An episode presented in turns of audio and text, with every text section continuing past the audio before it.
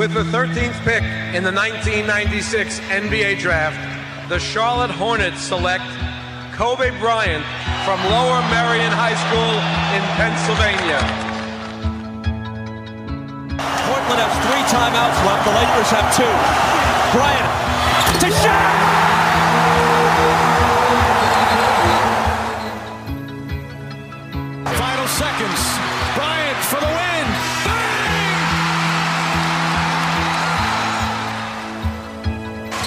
Artest looking, gets it to Bryant. Bryant dribbling, has to put it up at the buzzer. Banks it in! Oh, he banks in the three! And the Lakers win the game! Bryant on the drive. Kicks it into Bynum. Back out Bryant. Shot clock at seven. Bryant leads, falling away. Puts it in! Under three minutes to play. Shot clock is down to five. Bryant goes to work. Bryant the drive. Oh! Kobe Bryant on a rack attack. He can barely make it to the free throw line. The Lakers down by two, and they want him and need him at the free throw line. Got it. The Lakers down one. Will Kobe give them one last gamer? Bryant on the move with the jumper. He got it! Oh, my! 58 points! And the Lakers lead! What can I say? Mamba out. Λοιπόν, μπαίνω. Ε, μπήκα. Όπα, όπα, όπα. Έτσι, έτσι μπαίνουμε. Τι είναι εδώ πέρα, ρε φίλο; δηλαδή βγήκε ο πρόεδρος των εκδιδόμενων και είπε ότι πεινάνε. Αλλά είπαμε. Όχι έτσι. Να αρχί... Συγγνώμη, να... πάλι τα ίδια να λέω. Δηλαδή, να... καλησπέρα από Busters, τι κάνουμε, να πεις εσύ καλησπέρα. Ήθελα να, κάνω πούμε μια μια διαφορετική μπουκα. Έχουμε να πούμε μια καλησπέρα στο φιλοακούν κοινό εδώ και δύο εβδομάδες. Τους λείψαμε, λες. Ε, προφανώς τους λείψαμε. Γιατί όχι, δεν είναι ότι τους Το, έλειψα. λογότυπο, τους το λογότυπό μας τους έχει λείψει, όχι εμείς. Δεν είναι ότι τους λείψαμε εμείς. Είναι ότι τους έλειψε η γνώση. Α, ναι, αυτό ισχύει, διψάνε για γνώση. Μας στέλνουν κάτι Ε, τρέλες. αυτό είναι. Να ανοίξουμε WhatsApp group, λέει private και τα λοιπά και τους απαντήσαμε φυσικά ότι φυσικά και θα ανοίξουμε όταν ανοίξουμε την πορτοφόλα για να τους τεθαγκώνουμε για να έχουν δωρεάν γνώση στα WhatsApp και να μου στέλνει ο άλλος τρεις ώρα το πρωί για το Harden και να το απαντάω. Άμα πληρώνει θα το απαντάω. Ναι, εγώ, δεν, ε- εγώ, εγώ μάλλον δεν θα το απαντάω ακόμα και αν πληρώσει. Ε, θα ήθελα να πω σε αυτό το σημείο. Αν είναι να Άρα αρχίσουμε απλά να... θα τα παίρνεις γιατί μπορείς. Έτσι δεν πρέπει. Δεν ξέρω, ο Άκης να μιλήσει που από ό,τι φαίνεται σήμερα είπε να μην μιλήσει καθόλου. Δηλαδή να μην πει τίποτα. Εγώ τι να πω, φίλε, τρεις ώρα κοιμάμαι. Πλάκα μου κάνεις. Έχει πάρει, το, ρόλο- έχει πάρει ξεκάθαρα πλέον το ρόλο του ηχολήπτη ο Άκης. Τι, τι Όχι. συζητάς για WhatsApp τρεις ώρα; Αυτά δεν με αφορούν καθόλου, γι' αυτό δεν μιλάω.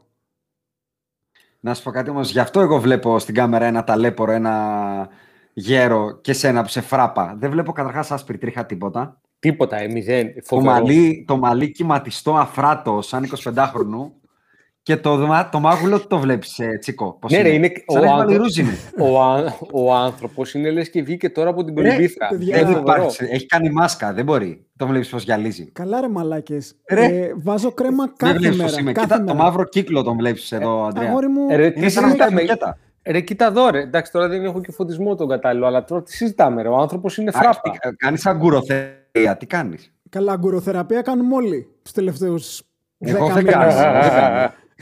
Δεν κάνω. όχι, όχι. Ναι. Άλλο, δεν μιλάω για προκτική αληθή. Κοίτα, ε, ήμουνα καιρό, καιρό στο βουνό, όπως ξέρετε. Α, στο βουνό. στην Στο εξοχή. βουνό, πολύ καλά.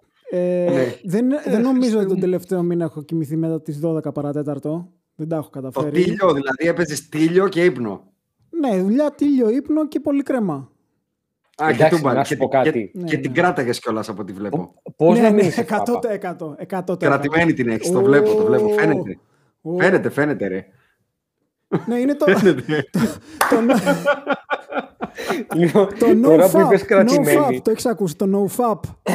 Εγώ, άκου, αν το, να ξέρεις τι βλέμμα έχεις. Έχεις το βλέμμα του κουταβιού που είναι σε ίστρο, αλλά δεν το αφήνει να ζευγαρώσει. Όχι ρε, Το έχεις castrated. δει. Που Castrated. κάνει, που κάνει που κάνει ε, αεροφάκ συνέχεια. Πιάνει εκεί τα, τα πόμολα, τι κολόνε κτλ. Και, και ξεκινάει. Αυτό έχεις. Ναι, ευχαριστώ. Ε, θα ανεβάσουμε στο Twitter, ε, κάπου σας το έστειλα, ε, έναν παίχτη του LSU από το κολεγιακό πρωτάθλημα, ο οποίος έχουν χάσει και έχει απογοητευτεί και βγαίνει και λέει κάτι πολύ ωραία σχόλια στην press conference μετά, τα οποία Α, ούτε ναι, δεν ρε. μπορούμε να τα πούμε, ναι. Θα το ανεβάσουμε στο Twitter για να το, δει- για να το δει ο κόσμος. Μπάσκετ ή φούτμπολ. Εμεί λες τώρα μετά να εσύ. το ποστάρουμε. Νομίζω είναι μπάσκετ που είπε ότι... Τέλος πάντων, θα το ποστάρουμε μετά. Λοιπόν, πάμε. Τι έχουμε να, να θέσουμε την ημερήσια διάταξη; Έχουμε σίγουρα All-Star Ballot. All-Star Και Ballot. εντάξει, ένα, ένα κατσάπ το χρειαζόμαστε μετά από δύο εβδομάδες. Έχουν γίνει Εγώ- διάφορα. Εγώ μπορώ να, συ- να, να, να συνταχθώ με τα αδέρφια, με τους συντρόφους ε, Λεμπρόν, Γιάννη, Χάρντεν και λοιπές ε, ε, κομμουνιστικές ε, συνομοταξίες που δεν θέλουν All-Star Game. Α, μπαίνεις έτσι. Ναι, ναι, μπαίνω έτσι και λέω ότι το θεωρώ πανηλήθιο το ότι γίνεται All-Star Game αυτή τη στιγμή Να στο ρω- NBA. Να ρωτήσω κάτι εγώ. Ποιος το Ναι. θέλει εκτός από το ίδιο το NBA. Γιατί ούτε εγώ το θέλω. Δηλαδή, Κα- ούτε ε, οι εγώ- θεατές ε- θεωρώ θέλουν να δουν ένα All-Star Game σε άδεια γήπεδα. Πραγματικά όμως. Ε, φαντάζομαι το TNT που έχει τα δικαιώματα τα τηλεοπτικά. Δεν μπορώ να σκεφτώ άλλο λόγο.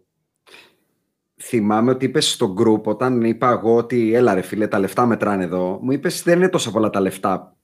Θυμάμαι δεν να μου είναι. λες.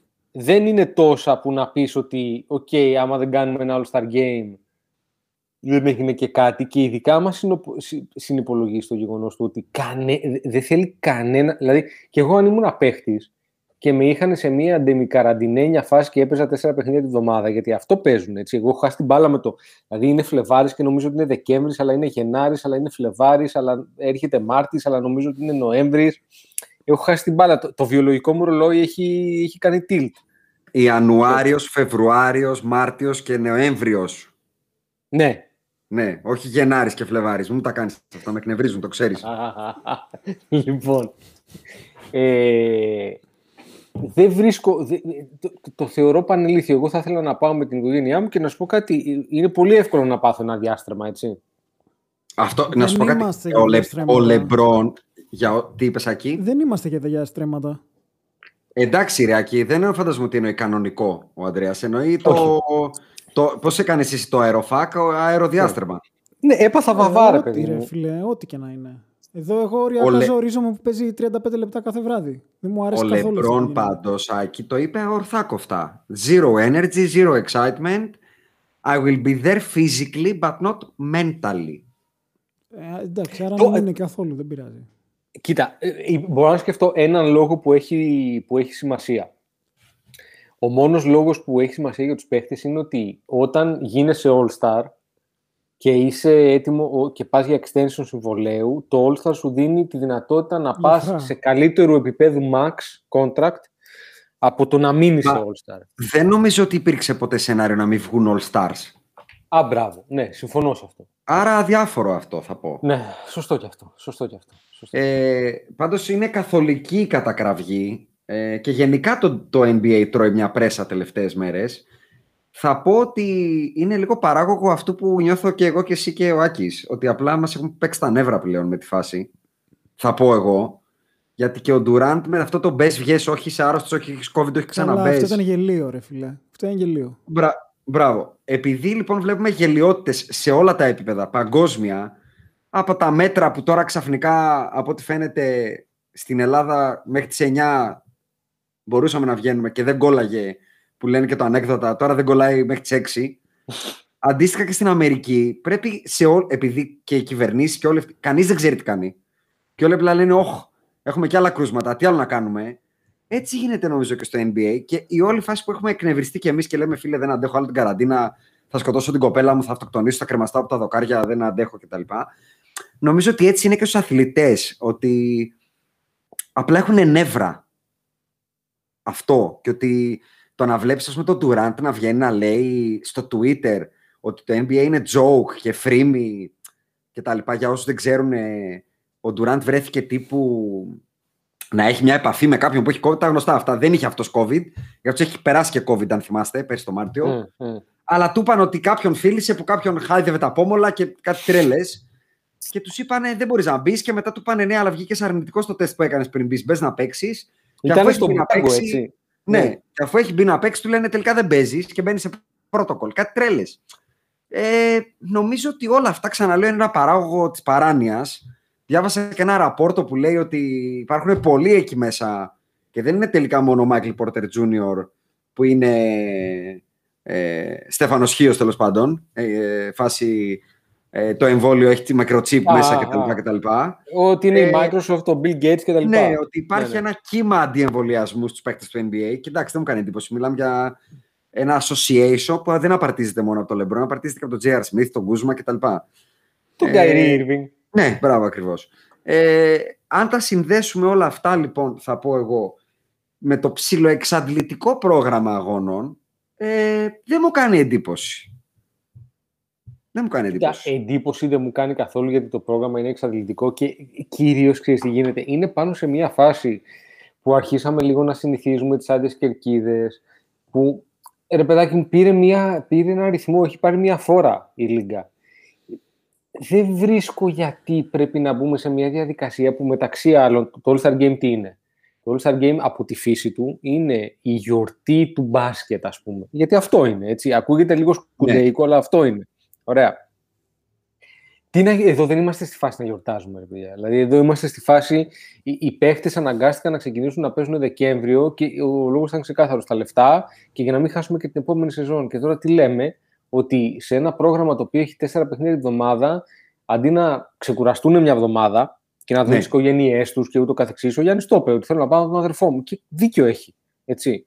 Ε, σου λέει ότι πήγαινε στην Ατλάντα για να είσαι τρεις μέρες και να παίξεις ένα παιχνίδι το οποίο δεν έχει καμία σημασία. Μηδέν. Η σημασία που έχει το All Star Game είναι μηδέν. Μηδέν. είναι μείον. μόνο αυτό, Αντρέα, και να κάνεις πράγματα τα, στα οποία η ομορφιά του είναι το interaction. Δηλαδή, εγώ να δω το διαγωνισμό τριπώντων, χωρίς να μπορούν να μπουκάρουν όλοι μέσα όταν κάποιος θα τα βάλει όλα και θα πανηγυρίσουν και θα το σηκώσουν στα χέρια και θα τον ε, ας πούμε πάνε καρότσι γιατί δεν θα μπορούν λόγω COVID και από μακριά θα του κάνουν γιο μαμένα ας πούμε. Τι να το δω. Ας το βάζω δεν νομίζω, να παίξω δεν νομίζω, ότι θα έχει, δεν νομίζω ότι θα έχει διαγωνισμούς πάντως. Από ό,τι είχα διαβάσει ήταν ψηλοδεδομένο ότι θα έχει διαγωνισμούς και συζητάγανε για το παιχνίδι. Α, θα κάνουμε και διαγωνισμούς δηλαδή. Ναι, Εντάξει, μιλάμε έτσι, για... είχαν πει, έτσι είχαν πει, Αντρέα, ότι από εκεί που δεν υπήρχε καν θέμα, ξεκίνησαν από το λογικά θα έχουμε διαγωνισμούς και πήγανε στο θα έχουμε full schedule. Το, το αστείο είναι ότι ε, ακόμα και ο Λεμπρόν, ο οποίος υποτίθεται ότι είναι, τα λέει καλά, ρε παιδάκι μου, και ε, καταρχάς είναι, είναι ο spokesperson. Δηλαδή, ωραίοι οι Chris Paul και τα λοιπά, αλλά αν υπάρχει ένας spokesperson για τους αθλητές αυτή τη στιγμή, δεν μπορεί να είναι άλλος από το Λεμπρόν. Έτσι. Ναι, και, και βάζει πλάτη, βάζει πλάτη γενικά στη Λίγκα. Ε, ακόμα και ο Λεμπρόν, λοιπόν, την είπε ουσιαστικά στο, στο, στο Players Union και στο φιλαράκο του Chris Paul, αλλά από την άλλη είπε ότι okay, θα είμαι εκεί. Το οποίο σημαίνει ναι. ότι η διρεκτίβα είναι, παιδιά, πρέπει να είμαστε εκεί. Οπότε θα είμαστε εκεί. Ισχύει. Οπότε να, και εμείς θα το πάρουμε σαν παραδοχή και θα πάμε και εμείς εκεί. Να, μπου... να μπούμε λοιπόν στο ζουμάκι και να πάμε και εμείς εκεί. Ναι, με. με μια... Είναι πολύ καλή αρχή ο Λεμπρόν που φαντάζομαι ότι είναι και στους τρεις, ε, στις, και στους τρεις μας στην All-Star ε, starting ομάδα της Δύσης. Να φανταστώ. Εντάξει, ο Λεμπρόν είναι ο ορισμός του All-Star. Δηλαδή τώρα τι, τι να λέμε; Ο Λεμπρόν είναι ο Λεμπρόν. Πάμε άλλο. Ποιος είναι ο ορισμός του MVP. Γιατί υπάρχει hot take εδώ πέρα, φαντάζομαι. Μισό λεπτό. Εγώ βάζω... μισό λεπτό. Πήγες από τους All-Stars στο MVP τώρα; Ναι, δεν ναι, πήγα. Απλά λέω, δεν πήγα στους MVP. Είπα ότι ο LeBron για μένα είναι κάτι παραπάνω από All-Star φέτος. Ωραία, δηλαδή δεν είναι απλά starter All-Star. Είναι... Ας κλείσουμε το All-Star να πάμε στους MVP, Α, ρε παιδάκι, μα θες. Ωραία. Πολύ ωραία. Ναι. Λοιπόν, για πάμε. Για πάρε τη Δύση, ρε, να μας πεις. Πάμε πρώτα πεντάδες και μετά πάγκο. Χαίρομαι, χαίρομαι ναι, γιατί προφανώς θα με κράξετε και θα έχετε δίκιο, αλλά δεν με νοιάζει ούτε λίγο. Guard. Guard, guard. Guard. Να, να πούμε ξανά στους ακροατές ότι οι ομάδες θα απαρτίζονται από δύο γκάρ και τρία front κόρτια. Ωραία, λοιπόν, εμένα τα δύο γκάρ μου. Θα πούμε πρώτα ναι. το starter μας όλοι και μετά όλοι ναι, τα ναι. subs. Ωραία, τέλεια. Ναι, ναι, ναι, ναι, Τα γκάρ μου είναι Steph. Εντάξει. Εντάξει. Λούκα. Α, starter. Starter. Starter ο Λούκα. Starter, starter, starter. Και... Δηλαδή, αν δεν ήταν πρώτο-τελευταίο στη Δύση, τι θα ήταν. Λοιπόν, χαίρομαι που το ρωτάς αυτό. Δεν Α. με απασχολεί η θέση στο All-Star. Καθόλου. OK, okay, okay, πολύ καλά. Ναι, δηλαδή, για, να τον βάλ, για, για, να τον βάλεις δηλαδή στους starter δεν παίζει ρόλο η θέση. Δηλαδή θα μπορούσε να είναι δυνητικά και ένας παίχτης της Μινεσότα μέσα. Ναι, στο All-Star για μένα ε, πιο πολύ Ωραία. κοιτάω ατομικά τον παίχτη και όχι τι κάνει η ομάδα του. Okay. Για τα άλλα βραβεία, σεζόν, MVP, all ε, NBA κτλ. να το συζητήσουμε. Λοιπόν, πολύ ωραία. Για πάμε λοιπόν. Λούκα Στεφ. Λεμπρόν AD Jokic. Λεμπρόν ο AD, με, ο AD με τη σεζόν που έχει starter, ε. Δηλαδή, starter. AD Jokic, ναι. Ο AD Αντρέα, πάρε δικά σου, γιατί σε ακούω έτσι, θες να τους πεις δύο λόγια. Λοιπόν, κοίτα, συμφωνούμε σε τρία. Το Στεφ, Λεμπρόν, Γιόκιτς που εντάξει, συμφωνούν όμως και συμφωνεί ας πούμε, και ο γείτονάς μου εδώ πέρα που δεν έχει δει μπάσκετ στη ζωή του. Έτσι. Δηλαδή, και τα πόμολα που γλύφει ο ναι. Μάικλ Πόρτερ Τζούνιορ συμφωνούν. Μπράβο. Λοιπόν, από εκεί και έπειτα, εγώ στο δεύτερο γκάρ ε, φλέρταρα με διάφορους, αλλά τελικά θα βάλω το Δαμιανό. Α, μπράβο, συμφωνώ. Ε, και στο άλλο θα γελάσεις, θα γελάσετε με αυτό που θα πω, αλλά στα φορ στα με, το ναι. ξε... στα, στα φορ, με το ξεκίνημα που έχει κάνει φέτο, δεν μπορώ να μην έχω βασικό τον Πιτζιμπιτζίδη. Ο, ο Πιτζιμπιτζίδης είναι γκαρντ. Δεν είναι γκαρντ. Νομίζω είναι γκαρντ. Ε, δηλαδή, εγώ... Ερώτηση τώρα. Και ερώτηση, εγώ ερώτηση. έχω... Και... Ναι, ναι, ναι. Για πες. Με ποιο σκεπτικό είναι ο BGBG και δεν είναι ο Κουάι που μετά από πέντε χρόνια στη ζωή του παίζει και τα back-to-back και έχει νούμερα δυσθεώρητα και καλύτερα από τον BGBG. Διότι μεταξύ των δύο θεωρώ ότι τη διαφορά στην ομάδα φέτος την κάνει ο BGBG. Mm. Πάντως είναι πολύ καλός ο Στις στατιστικές κατηγορίες την κάνει ο Κουάι. Κάτσε ρε, ε, νομίζω είναι πολύ κοντά και οι δύο. Δεν είναι, δεν είναι ξεκάθαρη η διαφορά το Κουάι. Κοίτα, εγώ έτσι όπως τα είδα... Ο, ο, Κουάι, ας πούμε, τα σωστά, μου, ε, βάζει τέσσερις πόντους παραπάνω, κάνει τα μισά λάθη, έχει τα διπλάσια κλεψίματα, έχει 54% field goal και 93% βολές και υστερεί μισό rebound, μία assist και 1,5 τρίποντο. Η διαφορά είναι ότι όσο έχω δει εγώ τους Clippers τουλάχιστον, ε, mm-hmm. ο, ο έχει πάρει και το load του να παίζει τον playmaker, μεταξύ Α, άλλων. Το αμυντικό load, λοιπόν. Το αμυντικό και επιθετικό load, γιατί από ό,τι βλέπω είναι και ο Άσος, δηλαδή αυτός κατεβάζει την μπάλα, ουσιαστικά. Ε, εντάξει, αυτός και ο Νίκο Μπατιούμ. Και ο Νίκο Μπατιούμ και ναι. κατά καιρούς ακόμα, apparently, ο Ρέτζι Τζάξον. Ναι, ναι, ναι. ναι. ναι. Anyway, ήταν ένα time μεταξύ των δύο. Θεώρησα ότι το σωστό ήταν να βάλω τον Μπιτζιμπιτζίδη. Θα, δεν θα κοντράρω, θα πω ότι εγώ έχω βάλει τον Κουάι γιατί εγώ όπως τον Άκη δεν τον ενδιαφέρουν τόσο πολύ τι κάνει η ομάδα. Εγώ όταν έχω τέτοια coin flips, δύο παίχτες από μια ομάδα ψηλοεισάξιους ή δεν ξέρω εγώ τι, πάντα πάω με τον καλύτερο παίχτη. Οπότε εδώ, ναι, ναι εντάξει, είναι, είναι μικρές οι διαφορές. Και επειδή και στατιστικά λίγο καλύτερος είναι ο Κουάι, έχω τον Κουάι. Αλλά ευθυγραμμίζομαι με τη δική σου πεντάδα, Ανδρέα, παιδί μου, γιατί εντάξει, ο Dame εδώ πέρα να πούμε ότι η Portland είναι στο 7 και όχι στο 14 που είναι ο Ντόνσιτς και παίζει χωρίς τον Νούρκιτς και τον CJ Μαγουλήθρα. Όπα, όπα. Εγώ, εγώ τον Ντόνσιτς, εγώ τον Ντόνσιτς δεν τον έχω καν. Α, hot take. Αυτό είναι hot take. Ωραία, αντικειμενικά. Θα σου το πω διαφορετικά. Εγώ δεν έχω μέσα ούτε τον Ντόνσιτς. Πάμε, περίμενε, φρένο, φρένο, μισό, περίμενε, μισό. φρένο. Πες και εσύ τα δικά σου. Πάμε, πάμε στα substitutions όχι, όχι. της Δύσης. Μισό, μισό. Τα είπε. Ποια είναι τα δικά σου; Εγώ, το Καβάη αντί για τον PG PG. Το Εγώ είπα ίδια. Στεφ, Λίλαρντ, Γιόκιτς, Λεμπρόν, όπως και ο Αντρέας και απλά έχω το Κουάι. Ωραία, πάμε. Λέω εγώ τα δικά μου δηλαδή. Substitutions της Δύσης, βεβαίως. Ε, έχω Μίτσελ Λίλαρντ στα γκαρντ. Ναι. Hot take, ok. Okay. Μίτσελ. Ναι, Μίτσελ. Σουτάρει χειρότερα 43%, από... ναι, εντάξει. Από, το, από τον πάτο του βαρελιού, ας πούμε. Ωραία. Θες να το πάμε θέση-θέση, να πει ο Αντρέας τα δικά του και εσύ. Όχι, ρε, λέγε ρε. Μίτσελ, εγώ λέω λέγε ρε τώρα. Δηλαδή, άμα δεν σχολιάσουμε, τι κάνουμε εδώ πέρα; Πολύ ωραία. Μίτσελ Λίλαρντ, λοιπόν. Και έχω Φορ, Κουάι, PG και Ζάιον. Α, Zion. Μ' αρέσει αυτό. Πάμε. Αντρέα.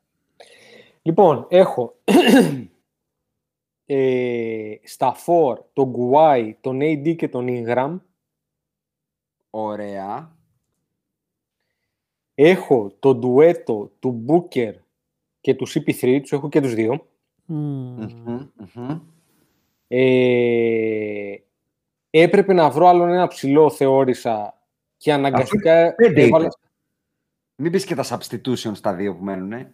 Α, να μην ποτάει τις έξτρα θέσεις. Όχι, δεν λέμε τις δύο πεντάδες. Τώρα και θα πούμε και τις τελευταίες δύο okay. έξτρα. Ε, ωραία. Άρα Για είπαμε, πες τους ξανά, έχεις Booker και CP3. Μπράβο και Kawhi AD με Ingram. Ευθυγραμμίζομαι απολύτως στα front court-ια, που απλά έχω τον PG PG, δηλαδή ναι, του ναι, ναι. τον Kawhi τον έχω στο starter. Δεν γίνεται ο Λούκα Ντόνσιτς, ακόμα και στο νούμερο 14 να μην είναι στο All-Star. Στα γκαρντ, γιατί η Δύση αυτή τη στιγμή δεν είναι ότι έχει και πάρα πολλά γκαρντ που κάνουν excel για να πετάξω έξω το Λούκα. Και έχω το Λούκα με το Mike C. Εγώ. Γιατί αν θεωρώ ότι κάποιος από τη Utah είναι All-Star, είναι σίγουρα ο Mike C μέχρι τώρα και όχι ο, ο Donovan Mitchell, ο οποίος έχει χτίσει τέσσερα εξοχικά. Αυτή τη στιγμή μιλάμε πάντα. Σίγουρα δεν, πάλι δεν χωράει ούτε ο Τζαμάλ Μαρή που κάνει μια πολύ μετρή. Όχι, ρε, ποιος Τζαμάλ Μαρή. Ανύπαρκτος. Ανύπαρκτε. Ανύπαρκτε Τζαμάλ Μαρή. Ανύπαρκτε. Ανύπαρκτε πουθενά. Τον έχεις στο φάνταση γι' αυτό, ε. Ανύπαρκτε πουθενά Τζαμάλ Μαρή. ε... απαράδεκτε τύπε που είχες πάρει τα αναβολικά το καλοκαίρι και είχαμε παραμυθιαστεί όλοι. Είχε, πάρει, είχε πάρει του Κεντέρι, την τόπα είχε πάρει από τον Χρήστο Ιακώβου ο άνθρωπος. Ο Τζέκος ήταν στα, στο Γεντέρι. Ο από τον Τζέκο. Στο, στο, ο Ιακώβ ήταν στο Γκαχιασβίλη και στο Λεωνίδα Λεωνίδη, πώς το λέγανε. Στο Βαλέριο. Βαλέριο, Βαλέριος, Βαλέριος. Ναι. Ε, και θα πω τον πρώτο από τα δύο substitutions, γιατί εκεί θεωρώ ότι θα ακουστούν και hot takes. Ο πρώτος μου είναι ο Chris Paul εμένα. Mm-hmm. Chris Paul; Ναι. Ε, δεν μπορεί να μην έχει All-Star η τέταρτη ομάδα της περιφέρειας. Συγγνώμη. Ε... Και να έχει δέκατη τέταρτη starter, ρε Άκη. Για να δω τι κάνει. Και δεν έχεις βάλει την Και γιατί δεν έβαλες την book, ρε φίλε; Γιατί Κάνα μεταξύ των δύο πρώτα μπαίνει. Φέτος. Πρώτα μπαίνει ο Σιπηθή και μετά ο Ντιμπούκ. Καλά, δεν, είναι έχει, δεν έχει φοβερά νούμερα. Τι έχει; Δεν έχει φοβερά νούμερα. Ποιος; Ο Κρι Πολ. Ποιος δεν έχει φοβερά νούμερα; Ο Κρι Πολ, λέω. Κάτσε, έχει ο Ντιμπούκ. Από αυτά που βλέπω του Chris Paul έχει λίγο καλύτερα, ναι. Πεινόμενος ως τι; Και έχει καλύτερα, δεν το νομίζω. Να, να, Μισό λεπτό. Εδώ φίλο ναι. έχει ναι. πέντε πόδους παραπάνω περίπου. Ωραία. Με ίδιο ποσοστό. Ε, καλά, δεν περιμένω να έχει παραπάνω assist. Ωραία. Ε, ο Chris Paul έχει τα μισά λάθη πάνω από διπλές assist. Είναι ο ηγέτης αυτής της ομάδας, μπορούμε να το πούμε. Και το χειρότερο που δεν δέχομαι να βάλω τον Devin Booker είναι σε όλα χειρότερος από τον εαυτό του πέρσι. Σε όλα. Εδώ βλέπω σε όλα. που έκανα ένα γρήγορο Google. Ναι. Kendall Jenner, Devin Booker. Μήπως αυτό είναι το πρόβλημά σου; ε. Πρόσεξε. Δεν είναι το πρόβλημά μου γιατί δεν το είχα ψάξει, αλλά είναι μια εξήγηση γιατί ένας μπασκετμπολίστας που σούταρε 49 και 91% φέτος σουτάρει 47 και 82%. Ναι. ναι, είναι μια εξήγηση. Ναι, λύθηκε το μυστήριο. Πάμε. Το λεγόμενο regression. Ναι. Ποιοι είναι οι δικοί σας substitutions, λοιπόν; Εγώ, ε, Άκη, θες να πεις; Ε, θα πω δεν ξέρω αν προλαβαίνει ο Μακόλουμ το All-Star, γιατί δεν ξέρω καν πότε είναι το All-Star. Κοίτα, ήταν πολύ καλός. Και δεν με νοιάζει. Ήταν φανταστικός, αλλά λείπει ήδη σχεδόν το μισό από τη regular season που έχει παιχτεί, οπότε δεν μπορούσα να του δώσει θέση. Εγώ του την έδωσα όμως και δεν με νοιάζει. Τίμιο. Τίμιο, τίμιο. Έχω και, τον, και, και τον Ingram. Α, τον έχεις τον Ingram. Πολύ ναι. καλά. Άρα έχεις δύο από τους πελεκάνους οι οποίοι είναι στη θέση 12. Δεν με νοιάζει η θέση, δεν το, δεν το δήλωσα Ναι, ναι, το κατάλαβα, το κατάλαβα, αδελφέ μου, το κατάλαβα.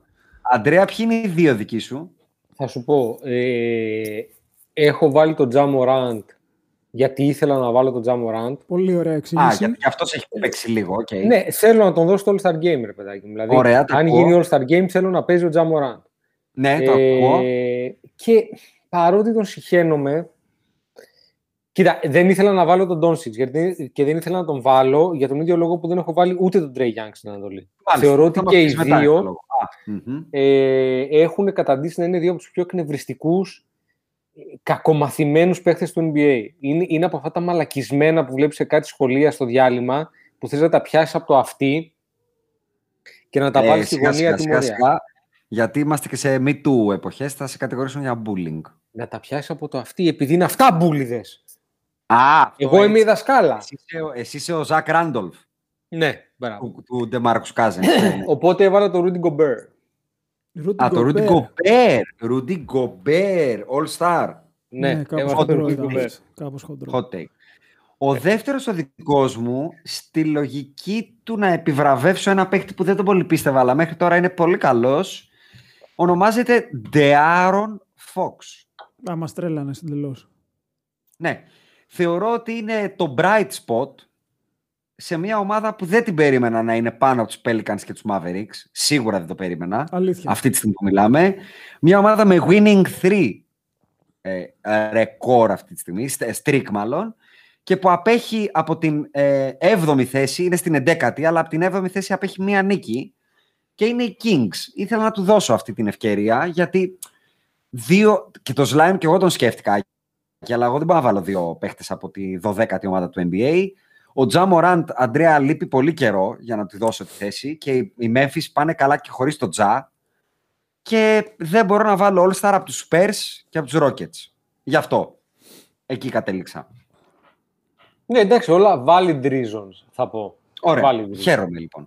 Ε, να πούμε λοιπόν και την Ανατολή, που εκεί πιστεύω ότι θα γίνει το, το μαδο... Δεν έχουμε πει ούτε sub στην Ανατολή. Ε. Εγώ έχω βάλει sub στην Ανατολή. Όχι, λέω, δεν έχουμε πει τίποτα από Ανατολή.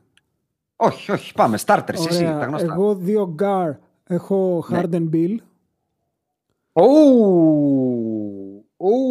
Το φαντάστηκα ότι θα γίνει εδώ πέρα το μαδο Φαναφούκι. Harden Bill.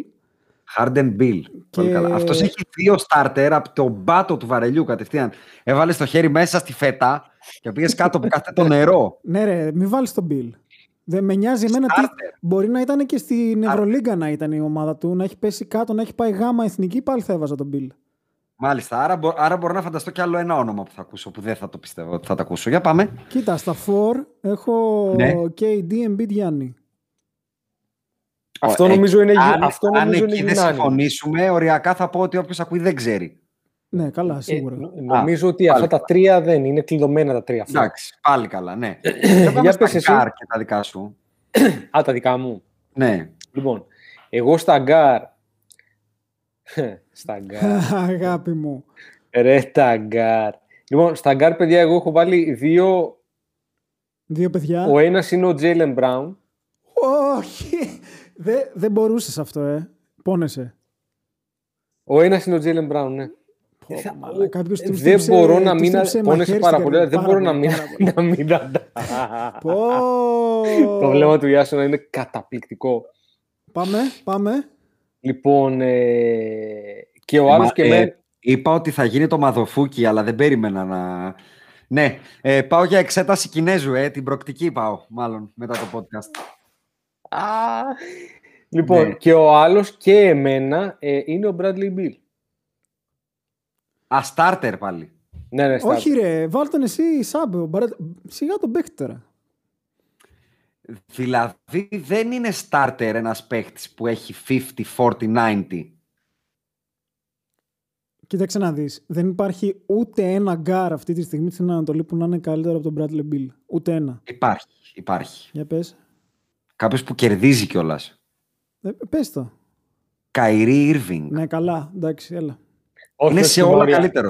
Ναι, okay, συμφωνώ, συμφωνώ και τον έχω παρακάτω. Αλλά, και εγώ τον έχω. Ε, αλλά όχι, δεν μπορώ να τον ανταμείψω με βασικό, με βασικό γκαρντ. Δηλαδή ένας μπασκετμπολίστας, ένας μπασκετμπολ. Ε, ρε φίλε, δεν τιμώ. Εδώ πέρα, να σου πω, συγγνώμη. Δεν, δεν ήρθαμε στο Σινούρι να κάνουμε ψυχιατρική. Κάτσε, όπα, όπα, φίλο. Η δική μου δωδεκάδα είναι ότι θέλω τιμωρώ. Με συγχωρείς. Στο δικό μου. Ευχαριστώ πολύ. Μπορεί να τιμωρήσει τον Bradley Bill γιατί δεν σ' αρέσει το κοτσιδάκια του, αλλά δεν είναι μπασκετικό πάντως. Ναι, αλλά ο Καϊρή. Εδώ άφησα έξω τον Λούκα Ντόνσιτς, μαλάκα. Σεβαστό λοιπόν. Παρ' όλα αυτά, ο Καϊρή είναι ένας καλύτερος μπασκετμπολίστας από τον Bradley Bill. Δεν το συζητάω. Είναι αδιαπραγμάτευτο. Όχι. Είναι, είναι ναι, διαπραγματεύσιμο. Ναι. Εντάξει, όταν ο Bradley Bill καταφέρει το παιδί κάτι στην καριέρα του, θα το ξανασυζητήσουμε. Για την ε, ώρα ε, είναι... Λίγο. Ε, ο Καϊρή, ο Ιρβίν δεν είχε καταφέρει τίποτα στην καριέρα του πριν πάει ο LeBron James. Σε αυτό δεν διαφωνώ, αλλά δεν μπορώ να του αναιρέσω ότι το παιδί έχει καταφέρει. Ε, καλά, δεν παρά, πάει έτσι, παρά άνθρωπε μου. που του έχω ασχίσει, έχει καταφέρει. Επίσης, όταν. Και σε ατομικό επίπεδο είναι καλύτερος. Το να βάζω με 25 σουτ 33 πόντους δεν το προτιμώ. Ο Καϊρή πώς, το, πώς το κάνει; Το να βάζω 28 ναι. με σχεδόν το 3 τέταρτα των σουτ. Λοιπόν, εντάξει. Το να σουτάρει ένα καρ με 54% εγώ το έχω δει ούτε καν από το Στεφκάρι. Δεν το έχω δει. 54% guard. Ναι, εντάξει. Με 20 σουτ. Ο κύριος Irving. Δικιά σου είναι. Ο δεύτερο... Τι θες την κάνεις. Για πες. Ο δεύτερος είναι προφανώς ο Τρέι Γιάνγκ. Δεν το συζητάμε. Ε, Γιάννης Ντουράντε Μιτ. Ναι, προφανώς επίσης. Ναι. Μα, άρα και ο, και ο Τρέι Γιάνγκ είναι καλύτερος μπασκεμπολίστα από τον Bradley Bill. Αυτό δεν μπορώ να το πω σίγουρα. Α. Αλλά δεν μπορώ να βάλω starter εγώ σε ομάδα που δεν είναι στα playoff. Δηλαδή, ντρέπομαι, δεν μπορώ να το κάνω. Ναι. Δεν μου πάει το χέρι μου, πώς να το εξηγήσω. Και δεν έβαλα το Harden γιατί επειδή πήγε στην Ανατολή, έχει παίξει πολύ λίγο στην Ανατολή. Θα ήταν άδικο να του φάει το starter. Ενώ ο Καϊρί έχει παίξει πολύ. Ναι, ρε φίλε, έχει παίξει πολύ. Είχα 7 ματς, ok. Okay. Εντάξει. Όσο είχα και Ντουράντ, δεν έγινε κάτι. Ναι, ωραία. Ε, ε Αντρέα, εσύ ποιους είπες; Εγώ είπα τον Τζέιλεν Μπράουν και τον Bradley Beal. Ναι. Okay. Ωραία. Άρα πάμε subs. Ναι, για δώστα. Ωραία. Subs εγώ στα γκαρντ έχω Τρέι και Καϊρί. Ωραία, εντάξει. Και, σε, και φορ έχω Τέιτουμ. Ε, έχω Τζέιλεν Μπράουν και Βούτσεβιτς. Ok. Okay. Αντρέα. Λοιπόν, εγώ στα γκαρντ έχω τους δύο του Μπρούκλιν, τον Καϊρί και τον Χάρντεν. Γιατί ο Χάρντεν παρότι δεν έχει παίξει Ανατολή, δεν μπορώ να μην τον βάλω και καθόλου. Ούτε, ούτε θα τον βάλω στα, στα wildcards μετά. Ε, και μετά έχω το Σαμπόνις. Σαμπόνις, ενδιαφέρον. Πολύ ωραία. Ναι, Ντομάντας. Ε, κάνει πολύ καλή σεζόν. Ε, έχω τον Τέιτουμ και έχω και τον Ιούλιο Ράντλ. Α, πολύ ενδιαφέροντα. Θεωρώ ότι πρέπει να ανταμειφθεί η σεζόν που κάνει μέχρι στιγμής ο Ιούλιος Ράντλ. Συμφωνώ. Ακούω με πάρα πολύ ενδιαφέρον τα picks σου, τα βλέπω και απαντώ με Harden και Beal στα γκαρντ. Στα front court ακολουθώ αυτό που ακολούθησα και πριν με τον Zion, Ingram και δεν μπορώ να βάλω τον Jalen Brown όταν υπάρχει ο Jason Tatum στην εικόνα. Ε, ο δεύτερος είναι ο Nick Vucevic που είναι ο Χακίμ Ολάζιον apparently. Παρότι είναι στο νούμερο 12 η Ορλάντο, το παιδί είναι σε μανια... μανιακή κατάσταση. Είναι, ε, καταπίνει παιδιά, τρώει σκυλιά. Δεν, ε, δεν υπάρχει αυτό που κάνει φέτος. Δεν μπορώ να μην το δώσω πάνω από το Σαμπόνις. Παρότι ο Σαμπόνις πάει πολύ καλύτερα σαν ομάδα, απλά θεωρώ ότι έχει και πολύ καλό... Καλό ρόστερ, πολύ καλό ρόστερ. Surrounding, surrounding. Εγώ έχω και άλλο παίχτη της Ινδιάνα παρακάτω. Ενώ, ενώ ο Βούσεβιτς έχουν τραυματιστεί και ο Φούλτς και ο Άιζακ και ο Φουρνιέ τη μισή σεζόν λείπει. Δηλαδή, Παίζει με, με το Ken Birch, δηλαδή παίζει με, με ρόστερ περίπου Ευρωλυγκά. Ε, γι' αυτό το δίνω. Και ο τρίτος είναι ένα πολύ για μένα αγαπητό μπασκετικό πρόσωπο το οποίο κάνει αυτά που περίμενα και είχα πει από το podcast ότι θα το κάνει και λέγεται ο Gordon Hayward. Όπου την έχει βγάλει και τη δείχνει την μπασκετοσύνη του φέτος. Πάλι.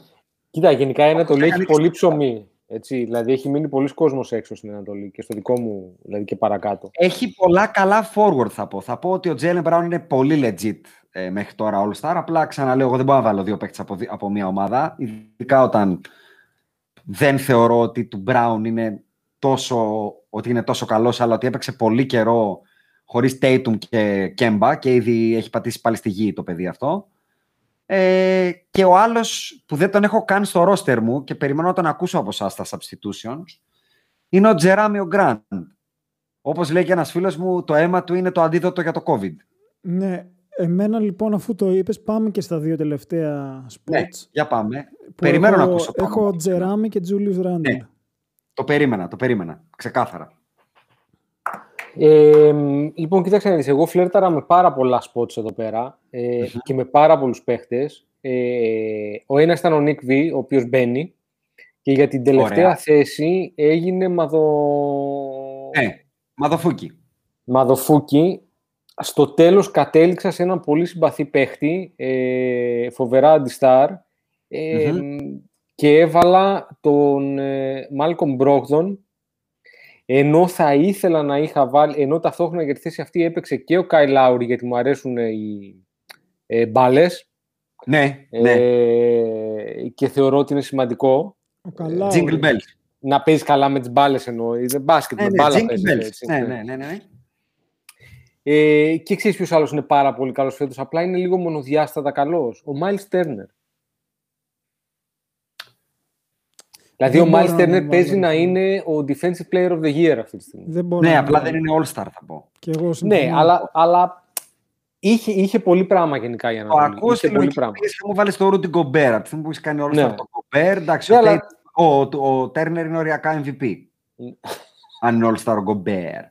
Ε, εγώ θα πω ότι πάλι στη λογική της ίδιας ομάδας, ανάμεσα στο δίλημα Brogdon ή Sabonis, πήρα τον Brogdon γιατί τον θεωρώ πιο κομβικό για τους Pacers που παίζουν ουσιαστικά χωρίς άλλο γκαρντ ε, και γενικά μέχρι το 3 έχουν χτυπήσει όλοι. Όποιος μπορεί να χτυπήσει, έχει χτυπήσει. Οπότε θεωρώ τους βαστάει μόνος του στο γκαρντ και του δίνω τη θέση. Μετά δεν μου πήγαινε η καρδιά να βάλω τον Jerami Grant στον απόπατο του NBA που παίζει. OK. Okay. Και είχα ένα δίλημα μεταξύ Jaylen Brown, δεν τον έβαλα για τους λόγους που ανέφερα, του Colin του Sexton, που είναι μια φωτοτυπία του Jaylen Brown, ε, πάλι δεν θα του το δώσω, γιατί δικαιωματικά πρέπει ο Ιούλιος ο Ράντλ, αυτή η, η τίμια περσόνα, ε, ο, ο Λεμπρόν των φτωχών θα τον χαρακτηρίσω εγώ φέτος. Ε, τον άστεγον. Τον άστεγον έστω. Ε, αξίζει σίγουρα μια θέση, γιατί αυτή τη στιγμή ανοίγω τα standings του NBA και βλέπω στο νούμερο 7 τους New York, τους Knicks. Και αυτό αξίζει μια θέση στο All-Star από μόνο του. Συμφωνώ. Κνίξ. Δηλαδή δεν τους είπα καν Κνίξ. Δεν τους είπα Κνίξ για να καταλάβετε. Είναι σοβαρό το πρόβλημα. Ε, εντάξει, το έχει χοντρίνει, τους έχει πάει καλά τους ανθρώπους. Οι οποίοι χθες, ας πούμε, π.χ. ξεφλούδησαν ως ένα αυγουλάκι τους Portland. Όχι μια πολύ κακή ομάδα.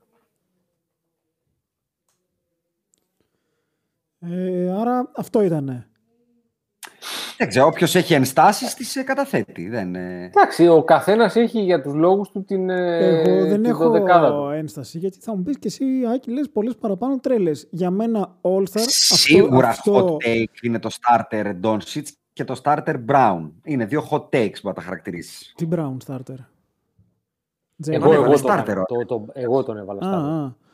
Ε, κοίταξε να δεις, εγώ All Star λογίζω τον καλό τον παίκτη. Δεν με απασχολεί η ομάδα του. Φέρε παιδί μου μαζί σου, αλλά με την ίδια λογική κάπου πρέπει να χωθεί και ο Ζάκο Λαβίνο, ο οποίος τι άλλο να κάνει, σπαθιά να καταπιεί, ας πούμε.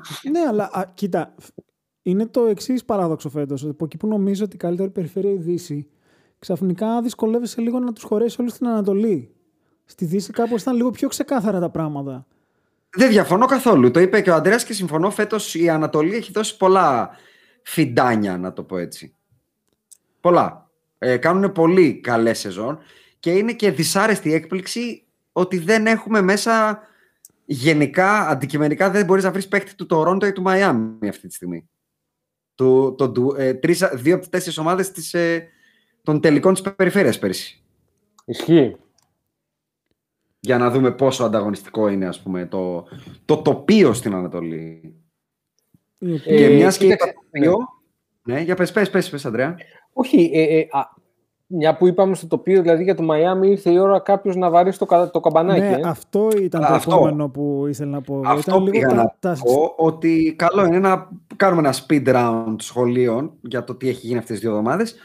Ε, Αντρέα, μιας και το πετάς, ε, δεν μιλάμε για καμπανάκι εδώ πέρα. Εδώ μιλάμε για την κουδούνα του Παπαγιανόπουλου στην ταινία την γνωστή. Ε, με την κουδούνα που τον κρύβανε κτλ. Πρέπει να βαρέσουν τα καμπαναριά στο Μαϊάμι, γιατί εγώ την προηγούμενη φορά είχα πει ότι δεν πολύ ανησυχώ, αλλά από τη στιγμή που έχει γυρίσει και το κακό συναπάντημα, όλοι δηλαδή έχουν γυρίσει. Και το καράβι αυτή τη στιγμή δεν φαίνεται να Όχι, στρίβει. βήθηση, βήθηση. Έχει υπάρξει Η βήθηση. Τορόντο των προηγούμενων. Τι, τι. Έχει υπάρξει βήθηση στο καράβι, δεν είναι. Ε, μπάζει νερά, έχει γίνει επακούμβηση κανονική. Κανονική, κανονική επακούβηση. Ε, και δεν μπορώ να σκεφτώ πιο δυνατό καμπανάκι από ήττα από τους ε, Washington Wizards. Ε, Δηλαδή, τώρα, πολύ τώρα ισχυρή που το καμπάνα. είπες αυτό, Wizards, Ναι, είναι, γιατί εμείς αν θυμάμαι καλά, τους είχαμε για play-off Ναι. ε, με τα μπούνια. τους Στην είχα αρχή. τε. Όχι, Εγώ και τους εσύ είχα, ναι. ήσουνα. Και εσύ ήσουν νομίζω μέσα. Ε, ντροπή Μιλά- σου. μιλάμε για την αρχή της σεζόν όταν κάναμε προβλέψεις, τώρα που δεν έχουμε πέσει σε καμία μέσα νομίζω. Γενικά. Κοίτα, μπορείς σίγουρα να έχω κάνει κωλοτούμπα, γιατί σιγά μην ντραπώ. αλλά αποκλείεται να έχω δώσει ομάδα του Westbrook στα playoff. Είναι η πιθανότητα. Ρε παιδί μου, ήταν όμως Πολύ στη μικρή. λογική ότι Καλά, δεν οκ, δεν θα, δεν θα την είχες βάλει από τα 8, ρε. Και εγώ έτσι Ναι, θυμάμαι. δε- Δεν θα την να είχες σου πω βάλει. κάτι. Θυμάμαι σαν τώρα, θυμάμαι σαν τώρα να λέει ο Αντρέας ότι εγώ θα το γυρίσω το φίλο, θα το ψήσω το ψάρι και απ' την άλλη και θα στηρίξω το Westbrook τώρα που είναι μόδα όλοι να τον βρίζουν. Και του Βασικά, είπα εγώ εσύ- εσύ ότι το έχεις έλεγες μεγάλα αυτό. ζνητρομπόνια γιατί εγώ... Όχι, ο Αντρέας το είπε. Εγώ, εγώ το Και είχα είπα πει. εγώ ότι έχει μεγάλα ζνητρομπόνια που το κάνει αυτό. Εγώ δεν μπορώ να το κάνω. Καλό πάτος στα παιδιά είχα ευχηθεί, έτσι θυμάμαι. Εγώ πάντως σίγουρα Και δεν είχα τον ευχηθεί ξύλο. καλό πάτο, γιατί όσο κακός και αν είναι ο Westbrook, στην Ανατολή που αυτή τη στιγμή είναι στο. Όχι όσο, όχι, δεν το λες σωστά. Είναι όσο κακός είναι. Όσο δηλαδή κακός είναι, είναι. όσο κακός μπορεί να είναι. Ναι, δεν όσο μπορεί να είναι βλέ- πιο κακός από αυτό που είναι. Καλά, ο, δεν το ξέρω αυτό. Δεν το ξέρω αυτό. Μην είμαστε. Κάτσε Δεν ρε, μπορεί- Άκη, μην περίμενε. είμαστε Τι είναι δεν το κομμάτιδες ξέρεις. κακού. Σουτάρει 41%.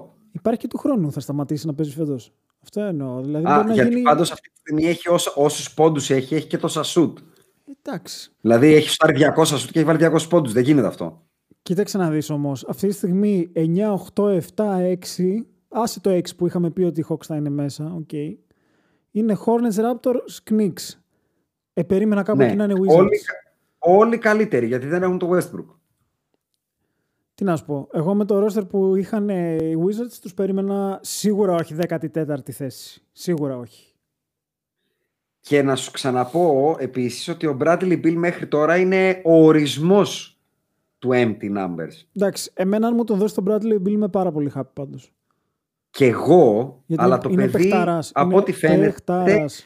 δεν μπορεί να πάρει μια τραγική ομάδα και να την κάνει να κερδίζει έστω λίγα ματς. Δεν μπορεί, δεν φτάνει. Πώς να το πούμε. Ναι, οκ. Εμένα ο Bradley Beal μου κάνει πάρα πολύ. Τον Προς θεωρώ Θεού, μην τρομερό ακουστεί ως παίκτη. κακό σχολιασμός για τον Beal. Δεν είπα αυτό. Είπα ότι για την ώρα είναι ότι ο Καϊρής στο Cleveland. Ένας πολύ καλός παίκτης που δεν μπορεί να το κουβαλήσει μόνο του. Α, καλά. Αυτό. προ- Πρωταγωνιστή number one σε ομάδα μου δεν τον είχα ποτέ. Αυτό, αυτό, αυτό. αυτό. Ε, εγώ στους, δηλαδή οι Wizards δεν με απασχολούν, οι Pistons δεν με απασχολούν. Η Miami, ξαναλέω, είχα βαρέσει πολύ την κουδούνα για τους Πρόβλημα. Raptors. Πρόβλημα, πρόβλημα. Κάνανε κάποιες, κάποιο σερί καλό οι Raptors. Δείξαν ένα παλμό. Πήρανε κάποια μάτς που έπρεπε να πάρουν. Όπως ένα back-to-back με τους Magic. Ε, ή το επόμενο ψηλοδύσκολο, αλλά εκμεταλλευτήκαν και την απουσία, ε, τις απουσίες στο, στους Nets, αν θυμάμαι καλά. Δεν παίζαν και τρεις, αν θυμάμαι καλά, σε εκείνο το μάτς. Και κερδίσαν και τους Nets. Ε, παρόλα αυτά, δεν θα πω ότι το έχουν σώσει τελείως και οι Raptors. Δεν είναι σε πολύ καλύτερη μοίρα από τους Heat. Και είναι δύο ομάδες που μπορώ να πω ότι προβληματίζουν πλέον. Δηλαδή είναι πολλά τα μάτια για να πω ότι δεν προβληματίζομαι.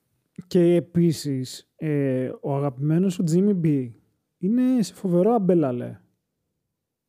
Κοίτα, από τη μέρα που γύρισε, ε, δεν θα τον πω στο αμπελαλέ. Δηλαδή, ήταν στο αμπελαλέ, αλλά δείχνει να μπει και φουριόζος. Δηλαδή, έχει μπει με ένα πολύ καλό comeback, ας πούμε, performance. Τα τελευταία του μάτς, ε, αν θυμάμαι καλά, είναι πολύ κοντά στο triple-double σε κάθε μάτς. Κάτσε να τα δω. Ναι, λοιπόν, έχει, από ό,τι βλέπω, έχει 22 πόντους, 8, re- συγγνώμη, 8 rebound και 8 assist μέσω όρος σε 4 μάτς. Εντάξει. Εντάξει. Να δούμε τι διάρκεια θα έχει αυτό, γιατί γενικά η σεζόν είναι γύρω στο 18-6-6, κάτι τέτοιο. Συμφωνώ, συμφωνώ και ξαναλέω, δεν είναι καθόλου καλό ότι έχουν χάσει από τους Wizards. Πάντως αυτή τη στιγμή ε, προσπαθούσα να θυμηθώ ε, πότε ήταν η τελευταία φορά που φιναλίστ του NBA την επόμενη χρονιά να είναι τόσο, τουλάχιστον στο ξεκίνημα έτσι, ε, να είναι τόσο κακή σε βαθμό που αυτή τη στιγμή άμα με ρωτήσεις, ε, είναι εκτός playoff διότι αυτή τη στιγμή πρέπει να υπερπηδήσουν αρκετές ομάδες.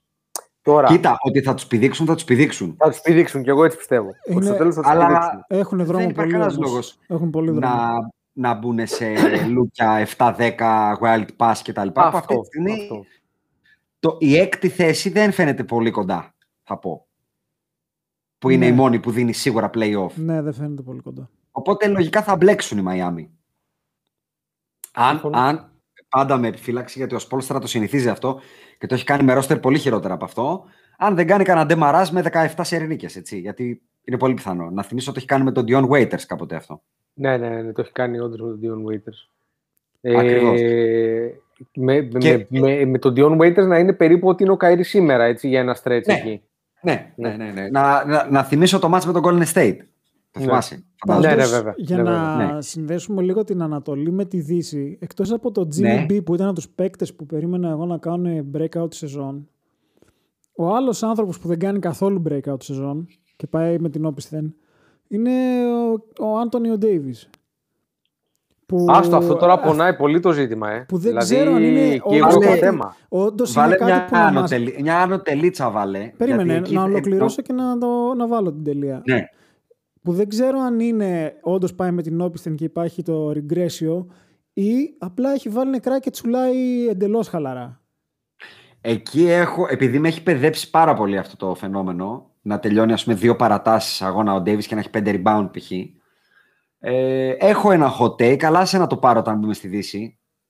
Α, θες και κάτι μια άλλο άλλη ακόμα τελεία. για την Ανατολή δηλαδή; Πολύ γρήγορα, αλλά μιας και την ανοίξαμε, εγώ απλά θέλω να σχολιάσω σε αυτό που είπαμε τώρα περί δυσκολίας hit, ότι μέχρι το 7 βλέπω ομάδες που θα τις καβαλ... Δηλαδή, σε δύο εβδομάδες από τώρα θα είναι από πάνω τους.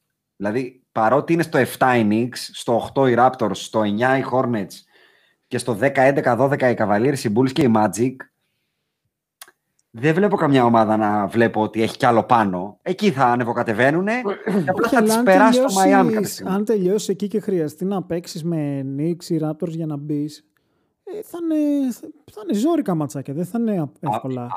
Αυτό λέω ότι ουσιαστικά αυτή τη στιγμή είναι δύο ταχυτήτων η περιφέρεια. Έτσι φαίνεται τουλάχιστον. Με τους Wizards και τους Pistons να μην έχουν ταχύτητα, να είναι στην νεκρά. Η δεύτερη ταχύτητα είναι από τους Knicks και κάτω για την ώρα. Παρότι δεν απέχουν πολύ σε νίκες, έτσι, από τους έκτους Hawks. Πιο πολύ σε εικόνα ομάδας το λέω. Η άλλη, και η άλλη, η άλλη ταχύτητα να είναι οι Sixers, οι Bucks, οι Celtics, οι Nets, οι Pacers και οι Hawks. Προφανώς και σε αυτή την εξάδα υπάρχουν δύο ταχύτητες με τους Bucks, τους Sixers και τους Celtics για την ώρα να είναι λίγο πιο πάνω, με τους Nets, τους Pacers και τους Hawks λίγο πιο κοντά. Παρ' όλα αυτά εγώ λέω ότι σύντομα οι, οι οι Celtics θα πάνε λίγο πιο προς τα κάτω, αφού είχαν κάνει ένα πάρα πολύ δυνατό ξεκίνημα, το είχαμε ξαναπεί, που δεν θεωρώ ότι είναι sustainable. Δεν νομίζω. Ναι. Δεν νομ- Πιο κάτω και Κοίταξε. από το 4 εννοείς; Πιο κάτω, Και από το 4 που είναι τώρα οι Nets. Ρε παιδί μου, επειδή το κοίταξα λίγο, οι Celtics στα, επ- στα επόμενα μάτς που έρχονται δεν μπορώ να πω ότι έχουν πολύ εύκολο πρόγραμμα, με την έννοια ότι παίζουν κα- τώρα Suns και Jazz, καπάκι τους Raptors, μετά έχουν δύο εύκολα μάτς με Pistons και Wizards και μετά έχουν Nuggets, τρία μάτς τους Hawks, Pelicans, Mavericks, Pacers. Ναι, εντάξει, δεν με νοιάζει το πρόγραμμα των ακριβώς επόμενων εβδομάδων. Δεν μπορώ να φανταστώ να τελειώνει η σεζόν και να είναι κάτω από τους Pacers ή τους Hawks ή τους Knicks. Με τίποτα. Ε, Ε, θα θα με μου τους δώσεις αυτό το Pacers- stretch, αυτό το stretch θα μου δώσεις. Με τους Pacers και τους Hawks εγώ δεν το θεωρώ απίθανο. Θα μου Ξέρετε δώσεις ότι- αυτό το στρέτσάκι που είπα, που περιέγραψα τα 10 ματσάκια αυτά που θα τις παίξουν με καλές ομάδες και θα δούμε. Ε, Όταν καλά, παίζεις τρία μα μάτς με τους Hawks, Περίμενε, σου είπα ότι δεν αν με, χάσεις τα ενδιαφέρει, δύο, δεν με ενδιαφέρει το συγκεκριμένο stretch. Εννοώ τέλος σεζόν.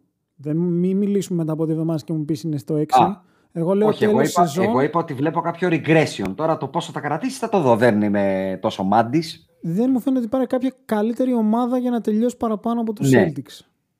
Μόνο Εντάξει, οι εγώ θα Nets πω είναι ότι αυτοί. ο Jaylen Brown έπαιζε way above his head μέχρι τώρα. Δεν και θα ήδη το- εγώ πατάει δεν στη γη όπως συμφωνώ. είπα. Δεν συμφωνώ. Και ε, δεν συμφωνείς, οκ. Όχι. Και ο Tatum είναι ο Tatum. Αυτό. Δεν μπορεί να κάνει παπάδες το παιδί. Εντάξει. Ε, τι άλλο να κάνει, 30 ώρες, τι, τι, τι άλλο να κάνει, τι θες. Να Το βάζεις Bradley 40. Bill τις κάνει. Αυτό λέω. Δεν, είναι- οκ, είναι γνώμη μου πάντα. Μπορεί να πέσω έξω. Δεν Καλά, είναι- στον μέχρι τώρα Kawhi πέφτω τις έξω για έκανε τους Celtics, προχθές. Ξεκάθαρα. Στον Τι; Καουάι και στο BGBG τις έκανε προχθές. Ξαναλέω ότι μέχρι τώρα πέφτω έξω. Δεν είπα κάτι. Δεν το έκανε στο BGBG, το έκανε μόνο στον Guai. Να τα λέμε αυτά. Δεν είναι και άσχημα. Δεν είπα ότι είναι άσχημα, αλλά το έκανε στον Νικό Μπατίμ, όχι στο BGBG. Αυτό. Μάλιστα. Εντάξει. Ε, να πούμε επί του πιεστηρίου ότι αυτό που μπορεί να κάποιοι να τα ακούγανε σαν ανέκδοτο, ε, ο Ντέρικ Rose πάει στους Knicks. Α, έκλεισε, τελείωσε. φοβερό. Ναι, αυτό που Tom συμβαίνει. Dibidou. Είναι φοβερό. Γιατί δεν έχει τον Emmanuel Quickly, ένα πολύ promising Έλαντε, ε, δεν μπορώ να το rookie. καταλάβω αυτό. Δεν έχει τον Elfrid Payton, δεν έχει τον Τιλικίνα. Είπε να πάρει και τον Rose. Ε, έδωσε ένα άλλο φο- φανταστικό που λένε, δηλαδή μιλάμε για καταπληκτικό, ε, τον Dennis Smith Jr. Πω, πω, βόθρος. Ναι, Βόθρος, κανονικός Ναι. βόθρος. ο απόπατος. Ναι, για να, ε, να θυμίσω ότι ήταν πολλά υποσχόμενος παίκτης αυτός κάποτε. Τέλος Ναι, πάντων. ναι, βέβαια, βέβαια, βέβαια. Ε, βέβαια, βέβαια. Αυτά και θα, εγώ θα κλείσω την Ανατολή λέγοντας δύο πολύ θετικά πράγματα. Το ένα είναι ότι ο Embiid συνεχίζει την πορεία για το MVP σταθερά. Και Ναι, η βέβαια. άλλη είναι ότι χαίρομαι. Δεν θα το πάρει, αλλά τη Χειροκρό- συνεχίζει την πορεία. Είναι σταθερά στους contenders. contenders. Ναι, ναι, βέβαια. Ναι, βέβαια. Χαίρομαι, χειροκροτώ όρθιος ε, των τελευταίων εβδομάδων, ε, την έκδοση των τελευταίων εβδομάδων του Γιάννη το Κούμπου. Μμμ. Ενός μπασκετμπολίστα που για κάποιο λόγο, από ό,τι φαίνεται, κάποιος του είπε στα αυτή ότι ο άνθρωπος είναι περισσότερος Σακυλονίλ και λιγότερος Στεφκάρη. Οπότε την έχει βγάλει έξω την, ε, Ταλεντοσύνη. την- το μακρύ χέρι, το έχει Ναι. απλώσει και μετράει τις μπασκέτες να δει πόσο ανθεκτικές είναι. Αυτό. Νομίζω είναι η πιο σωστή κίνηση που μπορούσε να κάνει. Ναι. Μακράν. Όχι, η πιο Τις σωστή κίνηση, τελευταίες- η πιο σωστή Ναι. κίνηση είναι το καλοκαίρι να δουλέψει με ένα χριστιανό που έχει post moves και ας είναι ο Λάζαρος Παπαδόπουλος. Και ας Δεν- είναι ο ή- Νίκολα Α, Βούισιτ. Δεν με ίσως ε, νοιάζει ποιος θα υπάρχουν, είναι. Να είναι ίσως ένας υπάρχουν παίκτης δύο-τρεις. Μία, που μία, ξέρει να παίζει post. δύο-τρεις, να μην μία δουλέψει καλύτερη δηλαδή το επιλογή. pick and roll άλλο λες. Σαν, Δεν ε, θεωρώ σαν ότι τι, υπάρχει σαν πιο αυτός- σημαντικό πράγμα για το Γιάννη από το να δουλέψει το post game, το footwork του. Να το πω Ναι. απλά. Άκη, Ο, τι; πήγες να πεις κάτι. Ναι, επειδή είπε για τον Λάζαρο Παπαδόπουλο και σκέφτηκα ότι υπάρχουν ένα-δύο καλύτεροι ρε παιδί μου που έχει πρόσβαση ο Γιάννης. Αυτό όσο εκεί δεν έχω. Κατά τα άλλα συμφωνώ με τον Αντρέα. Ναι, Ο πρόσεξε. Νεστεροβίτς. Και το καλοκαίρι που μας ήρθε είχε πρόσβαση, αλλά στο ΣΕΦ έκανε προπόνηση. Εντάξει, ρε παιδί μου. Ε, ε, να τώρα, είσαι εμπαθής. Είμαι, ναι. Είσαι εμπαθής, Δεν είσαι έχω... εμπαθής. Δούλευε το pick and roll όμως, το δούλεψε. Το δούλεψε το πήγαινε. Με τον Μαέστρο το δούλεψε, ε. Ναι, ναι, ναι. Εντάξει, αναλόγως ε, υπάρχει ο μαέστρος στη, στην, ε, στο Ρέμο που λέει μαέστρο πιάσε ένα λάμινο ρε Και Ναι, υπάρχει ε, και ο υπάρχει και, ο, Στόκτον. μα- και υπάρχει και ο μαέστρος στη Βιέννη, ο Φον Κάραγιαν. Οπότε Ναι. αναλόγως ναι, τι πάρεις υπάρχουν τώρα. επίπεδα. Έχεις δίκιο, έχεις δίκιο. Ναι. Ε, να πούμε ότι τις τελευταίες δύο εβδομάδες σουτάρει με ένα εντάξει, ανεκτό 60%. Ε, έχει ένα εντάξει, καλό 13 rebound και 7 assist. Εντάξει. Μμ, μμ, Ε, μμ. μπορεί να πεις ότι κάνει ένα late run για το MVP. Μπορείς να το Ναι, πεις. ναι, μπορείς, αλλά δεν πρόκειται να πάρει MVP ο Γιάννης. Τα έχουμε ξαναπεί. Πάντως, αν συνεχίσει με σηκωμένο το κάρφωμα και δεν ε, γυρίσουμε στο ε, step back τρίποντο με shrug γιατί έβαλα το πρώτο και μετά θα στο έκανα 10, τις γελιότητες, εγώ θα πάω στο δικό του βαγόνι γιατί τον αγαπώ. Απλά δεν αγαπώ Α, τη ναι. γελιότητα που μας παρουσίασε μέχρι τώρα. Ναι, εγώ Ναι, δεν θα πάω. εντάξει. Αυτό. Δεν θα Εγώ πάω, δεν αγαπώ θα και πάω. τον Λεμπρόν. Και εγώ αγαπώ Αυτό. τον Ναι, Λεμπρόν. πάμε στη Δύση. Πάμε στη Δύση, λοιπόν. Πάμε στη Δύση. Timberwolves. Δεν χρειάζεται να πω κάτι άλλο. Ε, και μετά έχουμε Να σου πω Πελεκάνους κάτι. θα... Είναι ναι. πλέον επισήμως οι Timberwolves η χειρό, το χειρότερο franchise του NBA. Είναι οι Timberwolves, οι Knicks που θέλουμε να είναι οι Timberwolves. Κάτσε γιατί ούτε εγώ δεν το κατάλαβα αυτό. Inception. είναι, είναι η Μινεσότα αυτό που θα θέλαμε να είναι οι Knicks. Αυτό εννοώ. ναι, βέβαια, ναι, ναι, ναι. Είναι και με το παραπάνω. Είναι, είναι ξεκάθαρα πλέον. Είναι, είναι σαν να την διοικεί αυτή την ομάδα ο Μπένι Χιλ. Μ' αρέσει αυτό. Ωραίο. Ωραίο. Ο κατά τα άλλα Να συμπαθής πούμε. Μπένι Χιλ. Να πούμε επίσης ότι η φαρσοκομωδία που ονομάζεται μπασκετμπολίστας ε, D'Angelo Russell Παιχτάκι σου κάποτε. η ε. ζωή εδώ τελειώνει. Ναι, παιχτάκι μου, αλλά εγώ δεν έχω πρόβλημα να λέω ότι τα σύκα σύκα και τη σκάφη σκάφη. Ε, κα- ε, Μιλάμε ε, τώρα για ε, μπασκετ. ε, ε, ε. Bro, Έκανα. bro. Τι; Πέρασαν 6 χρόνια όμως για να, πει- να το πεις αυτό. Ε, τόσο θα Περίμενε, περιμένουμε και για τον περίμενε. Lonzo. Να σου θυμίσω ότι στους Brooklyn Nets το παιδί κάθε άλλο παρακακός ήταν. Άρα τόσο θα περιμένουμε και για τον Λόνζο. Αυτό καταλαβαίνω. Του, να- του να... Σιγά σιγά θα πάμε. Τουναντίον στους Nets ήταν οριακά All-Star να σου θυμίσω. Νομίζω έγινε κιόλας. Παρόλα αυτά, Μπορεί και να Έγινε, έγινε. μπορεί, και να γίνει. δεν θυμάμαι. Παρ' όλα αυτά, επειδή ακριβώς άμα βλέπω κάτι θα το λέω, αυτό το πράγμα που βλέπω είναι, δεν είναι θέμα του μπάσκετ. Γιατί μπασκετικά εγώ πάλι θεωρώ ότι είναι ένας πάρα πολύ καλός μπασκετμπολίστας. Καλός είναι. Κάτι έχει πάει πολύ στραβά εδώ. Στο μυαλό, στο μυαλό, στον Τρίτο εγκέφαλο. μάτι είναι μέσα. Δηλαδή, ο άνθρωπος κάνει τον Kyrie Irving να φαίνεται Einstein, έτσι. Δηλαδή, πρέπει να έχει πίτουρο ο, Δια- ο Ντιλό μέσα. Αυτό μόνο. Ναι, ε, μιλάμε για μια Και- ομάδα και η να οποία σου πω έχει... και κάτι. Πολλά είπαμε για τους Μινεσότα, παιδιά. Ναι, Δηλαδή, όχι, Μάρτιν. απλά θα, θα ξαναπώ σε αυτό το σημείο για τη Μινεσότα ότι έχουν τον επόμενο μαζί με τον Bradley Bill με σημαντικό ας πούμε trade request. Ναι. Είναι εκεί. έτσι. Νομίζω αυτό το λέμε σε κάθε podcast. Ναι, απλά θα το θυμίζουμε επειδή θα γίνει όπου να είναι. Για να, Απλά λέμε το- μετά, για να ναι, λες μετά ότι όποιος Για να το λέω ξέρει. μετά εγώ το έλεγα. Ναι, Ναι, ναι. Μ' αρέσει, μ' αρέσει αυτό. Στην επόμενη παρέα βρίσκουμε Rockets, Nuggets, μα, ε, Rockets, Grizzlies, Kings, Pelicans, Thunder και Warriors με απόσταση Και Dallas. μια μισή-δύο νίκες. Και Ο Dallas. Dallas δεν είναι μια μισή-δύο, είναι παραπάνω. Γιατί έχει έναν εγωιστάκο, θα πω εγώ εκεί. Α, δεν Ναι, μετράς αλλά τις το- νίκες και τις νίκε πλέον. Έχεις αλλάξει Τι, τι; επίπεδο. Λέω δεν μετράς νίκες, ήττες και απόσταση νικών ητών. Πας με το, με το προφίλ του παίκτα. Περίμενε, χάνω Εντάξει, κάτι. Αυτό μιλάμε, μετράω. μιλάμε για τον Περίμενε, νέο Russell περίμενε. Westbrook. Περίμενε, ρε παιδιά. Αυτό μετράω. Οι Warriors έχουν παίξει 23 μάτς και έχουν 12 νίκες και οι Pelicans έχουν παίξει 22, μα- οι 24. Thunder ακόμα, Α. έχουν παίξει 22 μάτς, άρα ένα λιγότερο και έχουν 10 νίκες. Αν κερδίσουν το ένα λιγότερο, έχουν 11 νίκες και οι Warriors 12 με μία ήττα διαφορά. Μία. Μία. Οι Mavericks έχουν παίξει ένα μάτς παραπάνω από τους Warriors και έχουν δύο νίκες λιγότερες από τους Warriors. Ε, νομίζω απέχει. Δηλαδή, να το πούμε και σε ποσοστό για τους Σοκράτες, οι Warriors έχουν κερδίσει 52,2% και οι Mavericks 41,7%. Σωστά. Ναι. Οι Γιατί Mavericks έχουν έναν έχουν- εγωιστάκο. Έχουν τον νέο, τον, τον, τον εξελιγμένο λίγο Russell Westbrook. Ηγέτη τους αυτή τη στιγμή. Hot εγώ. Ε, Αυτό είναι το. Έχεις δει κάτι μεξικάνικα που λένε έλα να φας τέσσερις πιατέλες ε, φαγητό με το σούπερ καυτέρο. Με και αν το συγχωρείτε, ρε καταφέρεις, παιδιά. δεν βγαίνεις. Ο, ο Λούκα Ντόνσιτ φέτος, αυτή τη στιγμή, σαν- τα παιχνίδια που Ναι. έχουμε δει μέχρι στιγμής, Ναι. είναι σαν να βλέπω το Russell Westbrook με καλύτερο σουτ. Δεν είναι κάτι άλλο. Με συγχωρείτε. Το εγώ αυτό καλύτερο, βλέπω. το καλύτερο, συγγνώμη, ελέγχεται. Έχει 28% το χειρότερο ποσοστό τριπώντου στο NBA αυτή τη στιγμή Έχεις με πάνω δίκιο. από πέντε προσπάθειες. Με Να ξέρουμε λίγο τι καλύτερο σουτ. Γιατί Ναι. ακόμα και έτσι είναι λίγο καλύτερο από του Westbrook. Ο οποίος έχει χτίσει έξι γήπεδα. Δηλαδή φέτος, Ο ε, Άκης μπορεί να πάρει δικά του γιατί εδώ πέρα πετροβολούν τον παίχτη. Όχι, πιστεύω δικαίως πετροβολεί το παίκτη. Δεν θα έφτανε Α. ποτέ στο σημείο να τον πω Russell Westbrook γιατί μπασκετικά είναι πολύ ανώτερος. Αλλά εντάξει, μας έχει σπάσει τα ούμπαλα με την κρινιά του. Δεν, δεν παλεύεται. Ζακ Λόου Ναι, Ζακ Λόου, για πες.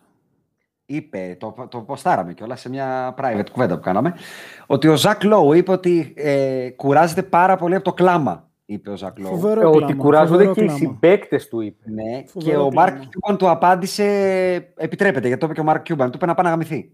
ναι, αυτό του είπε.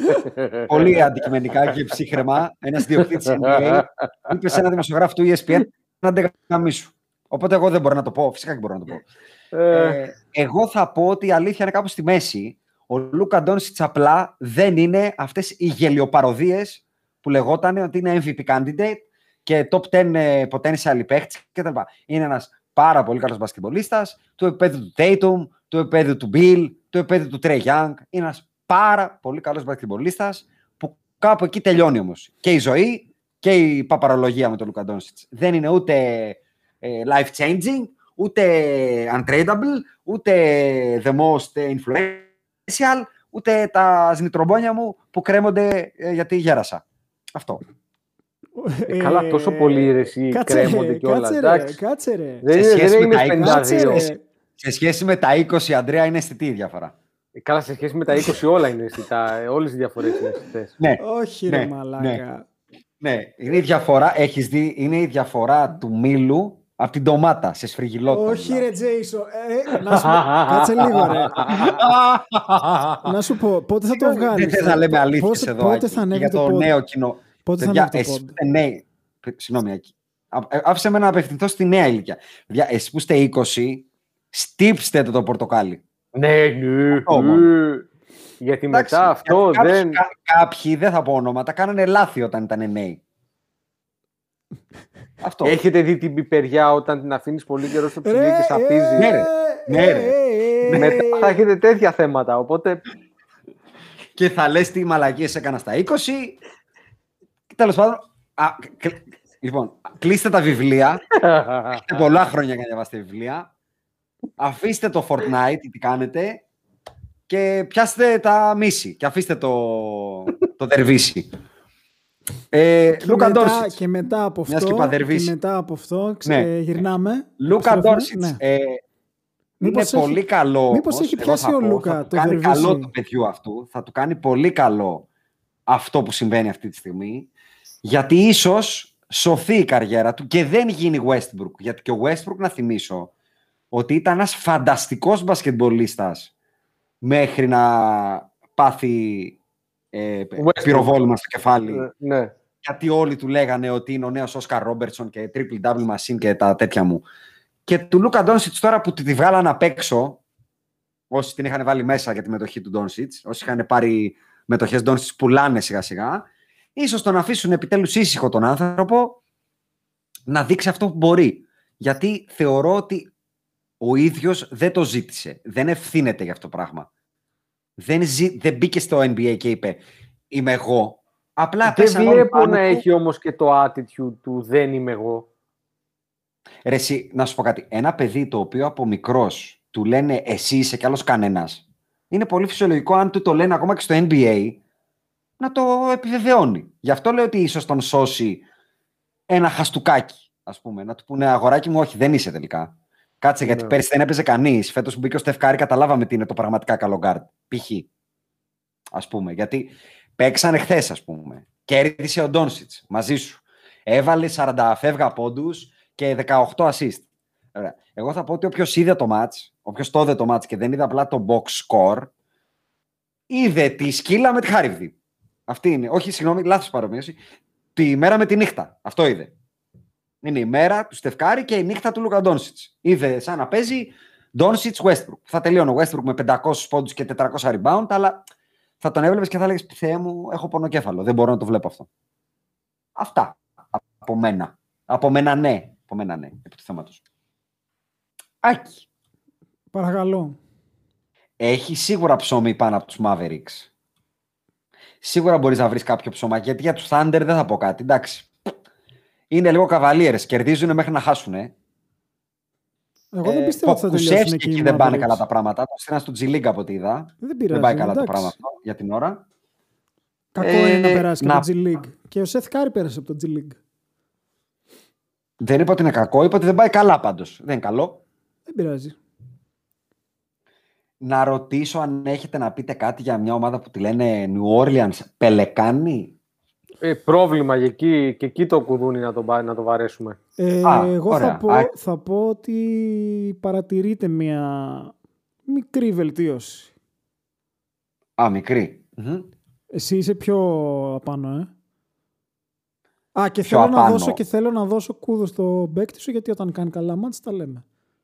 Δεν είναι θέμα από αυτούς. Εγώ θα πω απλά ότι από τη μέρα που γράφτηκε ότι υπάρχει περίπτωση να κάνουμε trade και κάτι τέτοια, τρέχουν ένα τίμιο 5-2 στα τελευταία 7 ματς, που είναι από τη μέρα που είπαν ότι ο Lonzo μπορεί να φύγει κτλ. κτλ.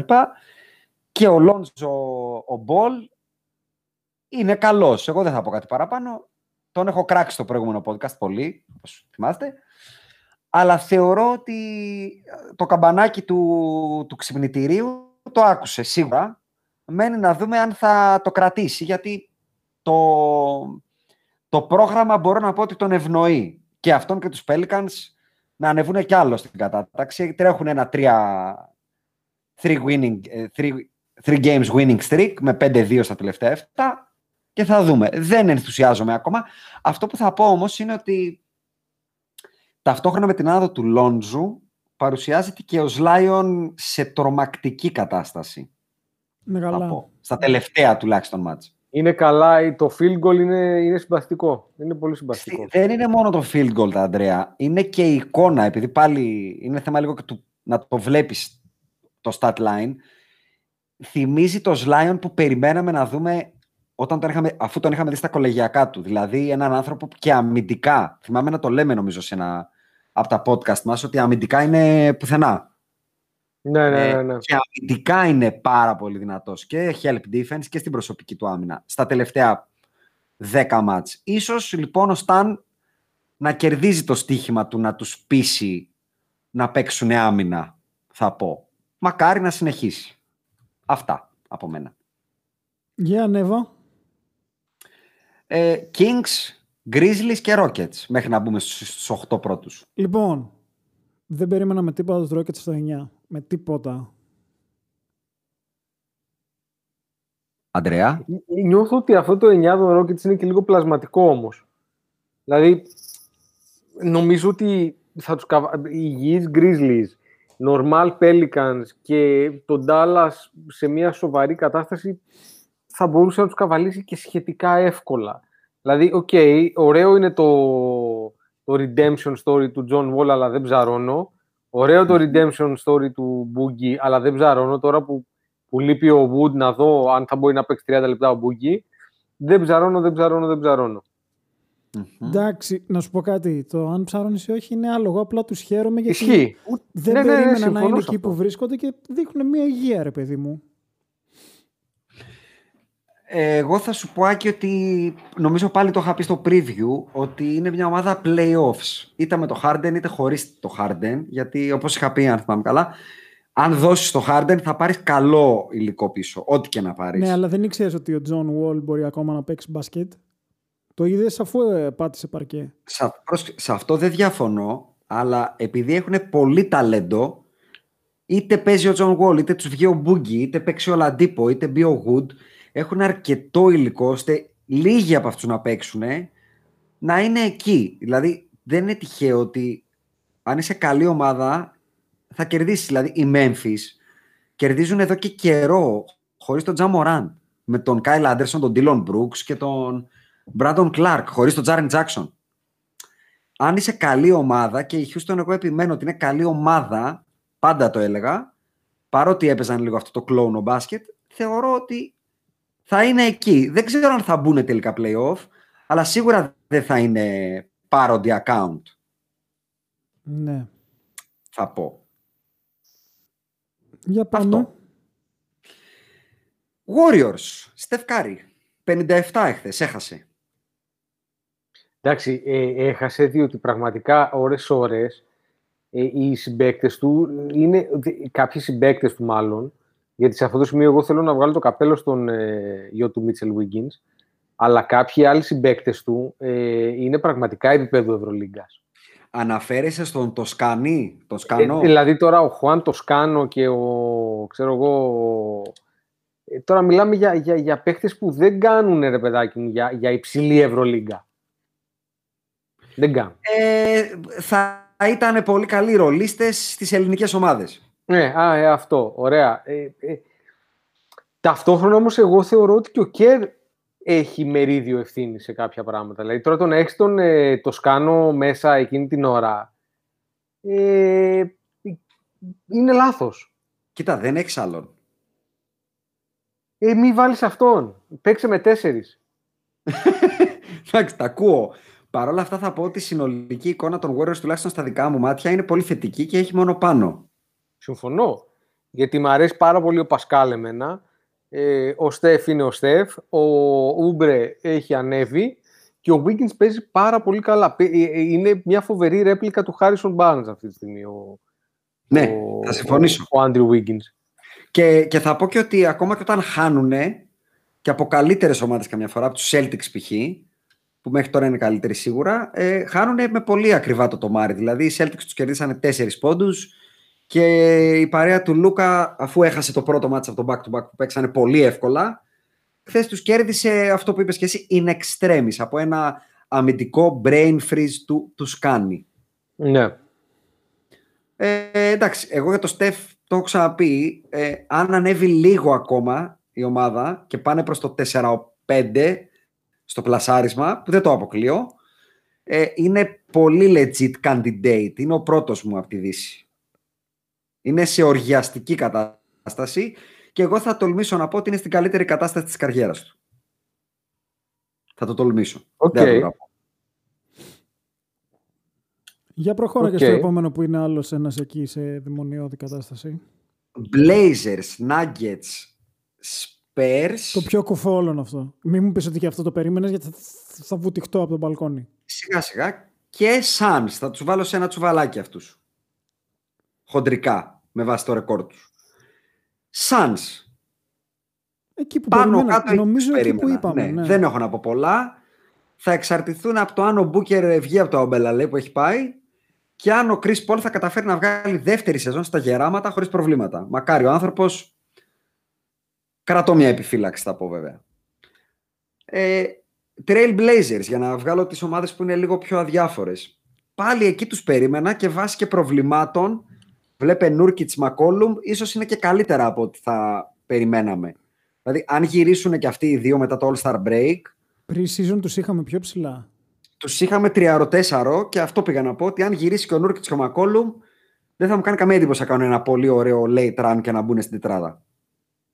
Ναι. Αυτό. Ε, πάρτε και δικά σας για να μπούμε στους ε, Nuggets και στους ε, Εγώ είχα ξοφλημένο Spurs. το Θεωρώ σωματείο. Στους ε, Ναι, Spurs, ναι. ναι. Ξοφλημένο σωματείο. Δεν το περίμενα αυτό. Στο 5. Ποιους; Τους Spurs. Ναι. Αντρέα. Κοίταξε να δεις, ε, ε, είναι μια κλασική Σαν Αντώνιο ομάδα για να κάνει αυτό το fringe ε, contention, ε, pretension τέλος πάντων. Δηλαδή έχει πολλά γύρω-γύρω, αλλά δεν έχει παίχτες για να τους πάει ένα βήμα παραπάνω. Έχει όμως δύο παίχτες, τον, ε, τον Ντεμάρο και τον ε, Λαμάρκο, ο- οι οποίοι μπορούν, ξέρεις, αυτό το 4-5, να μην κουνήσουν τη βελόνα και ούτω καθεξής. Κατά τα άλλα, εντάξει, τα γύρω-γύρω όμορφα είναι ε, και κάποια στιγμή κάπου θα χρησιμεύσουν για να πάρουν κανένα παίχτη. Ε, Θα Κάτσε, πω. εσύ τους είχες όμως για εκεί; Όχι ρε, πας καλά ρε, εγώ Α, τους είχα α, εντελώς α, έξω. α, α, Εντελώς έξω. Ναι. Να πω ότι αργά ή γρήγορα έξω θα καταλήξουν στα δικά μου μάτια. Ναι, αλλά και πάλι ρε φίλε, δεν είναι, μέχρι στιγμής η σεζόν είναι πολύ above expectations για την ομάδα αυτή θα πω εγώ. Εγώ θα πω απλά ότι δεν μπορείς να με πεις με τίποτα ότι αυτό που κάνουν είναι sustainable. Ναι, αλλά και στο 8 Αυτό. να καταλήξεις πάλι επιτυχία θα είναι για μένα. Γιατί εγώ τους είχα εκτός playoffs. Στο ποιο να καταλήξεις; Στο 8. Στο 8 να καταλήξεις, δίκιο έχει. Ναι, θ- θα σου πω. Θεωρώ ότι κάνανε ένα πολύ καλό ξεκίνημα, αλλά το regression βλέπω ότι θα είναι απότομο, αν με ρωτάς. Ενδεικτικό αυτού ότι κάνανε δύο κολλητές ήττες από μια ομάδα που τη λες και με τους ίδιους στόχους, ας πούμε, τους Grizzlies. Back to back παίξαν και χάσαν και τα δύο. Που δεν είναι εύκολο να παίξεις μια ομάδα με την ίδια δύο φορές και να χάσεις και τα δύο. Θα πω εγώ. Θεωρώ ότι είναι ένα καμπανάκι αλφα. Βέβαια απαντήσαμε με νίκες με τους Wolves και με τους Houston. Αλλά βλέπω, ας πούμε, τώρα έρχονται δύο back-to-back με τους Warriors. Για να δούμε, θα τους κερδίσουν. Εγώ επιμένω ότι ο Πόποβιτς προσπαθεί με το ζόρι να κάνει μια ομάδα να κερδίζει χωρίς να κοιτάει τη μεγαλύτερη εικόνα και ότι έρχεται πολύ σύντομα trade εκεί. Έτσι λέω εγώ. Τώρα πάλι μπορώ να πέφτω έξω. Για μένα το, το, η ευχάριστη έκπληξη είναι το bounce back των Nuggets που βέβαια είναι παράγωγο ενός πονοκέφαλου. Μπορώ να το αναλύσω αν θέλετε τι εννοώ. Ναι, Ε, βεβαίως, τι, έτσι θα το αφήσεις. Α, Νόμιζα, ε, ήθελα να δω μήπως ε, υπάρχει ταύτιση και έχουμε σκεφτεί το ίδιο, γι' αυτό το λέω. Θεωρώ ότι, αν θυμάστε καλά, είχαμε πει ότι στην αρχή της σεζόν, είχα πει εγώ τουλάχιστον, ότι το μεγάλο πρόβλημα των Nuggets είναι η άμυνα και ότι χάσαν τον Τζεράμι και τον ε, Πλάμλι, που ήταν αμυντική ογκόληθη δίπλα στο Jokic, και προσθέσανε τον ε, Porter Jr., τον Πομολογλίφτη, ε, όπου την άμυνα δεν την έχει γνωρίσει στην καριέρα του και ούτε πρόκειται από ό,τι φαίνεται. Ε, δεν είναι τυχαίο για μένα λοιπόν ότι αυτό το bounce back, το Ντεμαρά, τον Nuggets που από τον πάτο του βαρελιού τους έφερε στην έκτη θέση της περιφέρειας, συνέπεσε με το γλυφοπόλιασμα του Μάικλ Πόρτερ Τζούνιορ που ήταν ουσιαστικά εκτός ομάδας για πολύ καιρό. Και εκείνο πονοκέφαλος, έτσι. Και την πάσα θα την κάνω πιο πολύ στον Άκη, που ξέρω ότι έχει ένα soft spot για τον Πόρτερ Junior. Soft spot τι εννοείς; Κάτσε. Μπασκετικά. Είναι Όπως καλός, έχει τον Tatum. είναι Τον καλός, βλέπεις και είναι καλός. λυμπίζεσαι. Ναι, αυτό μ' εννοώ. αρέσει, μ' αρέσει, μ' αρέσει. Είναι μπασκετικό παιδί. Ω εκεί όμως, ε. Γιατί πάνω είναι αδιανός. Είναι πολύ Ε, Εννοείς αδιανός. εγκεφαλικά; Ε, ναι, εντάξει.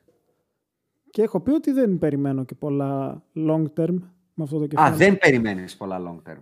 Ε, mentally ίσως έχουμε ένα Α. θέμα. Ε, Αντρέα, έχεις κάποιο take για την ομάδα; Ο- ε, Κοίτα, εγώ θα συμφωνήσω σε αυτό. Εγώ είχα πει ότι ο Μάικλ Πόρτερ Jr. από τη στιγμή που είναι τόσο περιζήτητος, είναι μια καλή ευκαιρία να τον δώσουν Μμμ, για να πάρουν σοβαρό μπασκετμπολίστα ή τέλος πάντων σοβαρό στο μυαλό μπασκετμπολίστα.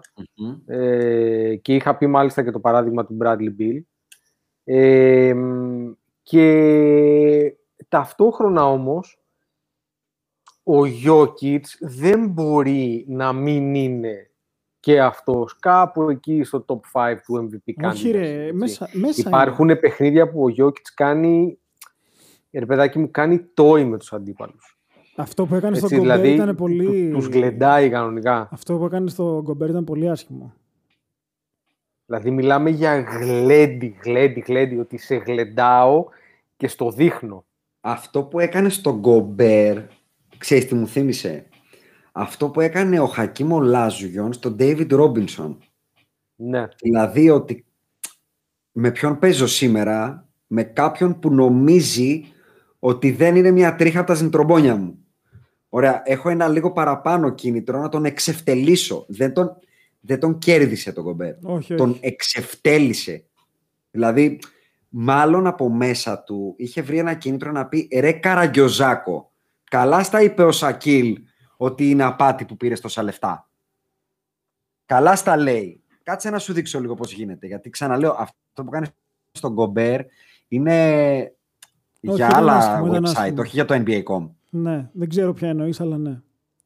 Το, Όχι, το δεν- Μίγκλι, πώς το λένε αυτό που κάνεις στη ρουλέτα με τις κάμερες. Δεν εννοώ κάτι άλλο. Α, α, δεν το ξέρω. Τσάτουρ, τσα, ε, τσάτουρμπέιτ, πώς το λένε. Ναι. Ναι, Για πάμε. αυτό εννοώ. Τι μπορεί να εννοούσα. Όχι, δεν ξέρω. Ο Γιώκητς επίσης, γνωστό για τους ακροατές μας, έχω πολύ soft spot. Ε, τον είχα βάλει και άλλες χρόνια στο MVP Race. Αν ψήφιζα αντικειμενικά, έβαζα και με τις πατούσες την ψήφο μέσα. Αυτή τη στιγμή Μπροστά από τον που Embiid. μιλάμε. Μπροστά και από τον Embiid μαζί με τον Γκάρι, αν τους, αν τους προσέθετες. Είναι σίγουρα ο καλύτερος ψηλός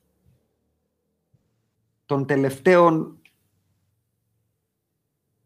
Θα ακουστεί κάποια χοντρά. 15 ετών του NBA. Δεκα- Τουλάχιστον 15 θα πω. Δεν μου έρχεται κάποιος άλλος για δεκ- 15, δηλαδή. 2000. Μμμ. Και να αυγατήσω αυτή την άποψη, να πω ότι δεν είναι τυχαίο ότι ο Embiid που μιλάμε και ο Jokic είναι το πρώτο ντουέτο center που βγαίνουν player of the month από την Ανατολή και τη Δύση με τον Γιάο και τον Dwight από το 2006. Από τότε έχουμε να το δούμε. Άρα Και τους... θεωρώ και τους δύο καλύτερους από τον Dwight και τον Γιάο. τους Duncan Ναι, καλά, Garnett. προφανώς. Αλλά, αλλά Duncan και Νοβίτσκι όχι. Ας πούμε, Δεν θεωρώ τον λέω, Νοβίτσκι πετάω εγώ ψηλό δύο με την ονόματα. έννοια του ψηλού. Ψηλό όταν λέω εγώ εννοώ σέντερ. Σέντερ. Σέντερ. Ναι. Δεν είναι ψηλός ο Μπάρκλι, ας πούμε, δεν είναι ψηλός ο, ο Ρόντμαν. Ψηλό, εγώ εννοώ βαρύτες, βαρύ πεντάρι. Που και πάλι, παιδιά, ο Ντάνκαν το 2005, παρότι το έκανε μέχρι το 2010 μετά, το 2005 ο Ντάνκαν είναι, δεν, είναι, δεν είναι η εποχή του το 5. Είναι ψηλό γερασμένο θα το πω. Εντάξει. Ήμι prime. Άντε, ήμι ήμι prime. Ήμι prime. Ναι. Κοίτα, ο Γιώκητς αυτή τη στιγμή τα βλέπω μπροστά μου είναι 10 πόντους περίπου πάνω από το μέσο όρο του. Μμμ. Σουτάρει 57%. Με 40%, τρίποντο, ε. 40% Με τρίποντο. 5 πάνω από το κανονικό του, το μέσο όρο. Βασικά είναι σε όλα πάνω, είναι σούζα ο άνθρωπος. Ναι, είναι, είναι, είναι, πολύ αυτό που σούζα. παλιά στο προ, όταν έπαιρνες τους παίκτες στη Μασία και κοιτάγαμε τα βελάκια. Τα βελάκια είναι πάνω όλα. Είναι όλα κόκκινο. Όλα πάνω. Όλα. Όλα πάνω. Όλη η εντεκάδα είναι κόκκινη του Γιώκητς. Ναι. Ε, θα πω ότι νομοτελειακά το πιθανότερο είναι αυτό να γίνει ένα ριγκρέσιο και να συνέλθει. Αλλά αυτή τη στιγμή, αν σας έλεγα τον πιστόλι στον κρόταφο, παίρνετε το Γιώκητς και τον καρφώνετε σε μια ομάδα 90s, υστερό στο 5, από τον Ολάζουγιον, από τον Ewing, από τον Ρόμπινσον. Ε, κοίτα. Εγώ θα, ε, έλεγα, εγώ θα έλεγα φέρτους, θα τους κατουρίσει, εκτός από τον Ολάζουγιον. ε, δεν θα το έλεγα. Δεν θα το έλεγα. Εγώ λέω θα το έλεγα. Εγώ θα το έλεγα. Δηλαδή πιστεύω ότι ο Ewing θα ζήταγε τη μαμά του. Μάλλον. από το Ε, γενικά νομίζω οι ψηλοί αυτή της εποχής δεν ζητάγαν πολύ τη μαμά τους. Επειδή και ο Γιώκητς δεν τη ζητάει και του αρέσει σίγουρα, το bang up, σίγουρα, του σίγουρα, αρέσει σίγουρα, το ξύλο. Σίγουρα. Δηλαδή, θα σου πω ότι θα ήθελα πάρα πολύ να δω με κάποιο τρόπο. Θα ήθελα πάρα πολύ να δω μια σειρά Nuggets Philadelphia 76ers και να δω 7 μάτς το Embiid ε, Jokic. Θα μου θύμιζε λίγο Hulk Hogan εναντίον, ε, πώς τον έκανε, Ultimate Warrior. Ναι. Ναι. Το θυμάστε, το Hulk Ναι, Hogan βέβαια. Ultimate Warrior, ναι. Αυτό θα μου θύμιζε. Δηλαδή, είναι ένα... πώς θέλουμε να δούμε ας πούμε, το Kawhi LeBron ή το LeBron Durant; Θα ήθελα πολύ να δω το Jokic Embiid, εγώ. Για πάμε και στους τελευταίους τρεις. Πάμε, ναι, πάμε να το κλείσουμε. Clippers, Lakers και πρώτη η Jazz. Ε, θέλω να πάρεις, ε, θέλω, ε, θέλω να μας πεις για τον Άντωνι Ντέιβις εσύ, γιατί εγώ δεν νομίζω ότι μπορώ να, να για τον Ντέιβις και, και για τον Ντενίλσον του NBA, δεν νομίζω ότι μπορώ να... Παρακαλώ, παρακαλώ, πώς συγγνώμη, πώς ναι, ναι, είπατε; θε- θεωρώ ότι ο Ντένις Ρούντερ, είναι- Ντενίλσον δεν τον λέγανε εκείνο που τον κυνηγάνε έξι Τούρκοι στο Μουντιάλ, τον ποδοσφαιριστή της Βραζιλίας. Ναι, βέβαια. Μπράβο. Λοιπόν, αυτός είναι ο Ντενίλσον του NBA, ο Ντένις Ρούντερ. Λοιπόν, ε, για αυτούς τους δύο παίχτε δεν νομίζω ότι μπορώ να εκφραστώ με τρόπο ευγενή. Δεν μπορώ. Δυσκολεύομαι, αδυνατό. Οπότε θα, θα, θα αφήσω εσάς να εκφραστείτε για αυτούς τους δύο παίχτε και για τους Lakers. Γενικά, πέραν του να πω ότι ο Λεμπρόν είναι ο MVP. Κοίτα. Επειδή έβαλα την άνω τελεία στον AD, ας πάρω δικά μου. Λοιπόν, ε, το take μου που συνδυάζεται με το LeBron MVP που λες, είναι ότι ο AD είπε ότι, κοίτα να δεις, μπορώ να το κάνω, αλλά επειδή αν το κάνω και εγώ δεν θα πάρεις το MVP, θες να το κάνεις και θα κάτσω εγώ δεύτερος και άμα το ψιλοπάρεις το MVP στα τελευταία 20 μάτς, άστο, πάω εγώ στο αμπελα... πήγαινε στα Αμπελαλέ και την κουβαλάω εγώ την ομάδα. Λέω εγώ. Και γιατί το λέω; Ο Λεμπρόν στη 18η σεζόν του στα 36, τα τρυφερά 36, έχει χάσει 0, 0 αγώνες. 0, 0, 0, ε. Back to back τις μπάλες. Σε condensed season που έπαιζε μπάσκετ μέχρι τον Οκτώβριο, να θυμίσω. Έχει ένα career high 41% από το τρίποντο. Έχει σερί 23, 23 αγώνων το longest ever στην καριέρα του με πάνω από 15 πόντους, 5 rebound και 5 assist και έχει ένα μεστό μέσο όρο 25 πόντων, 8 assist, 8 rebound μέσο όρο.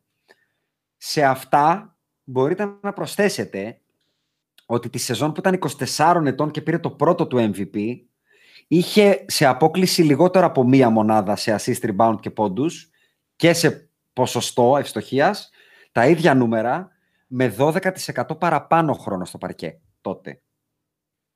Προσθέτοντας λοιπόν αυτή την εξίσωση, το θεώρημα του Φερμά λέει ότι ο MVP LeBron το θέλει πάρα πολύ.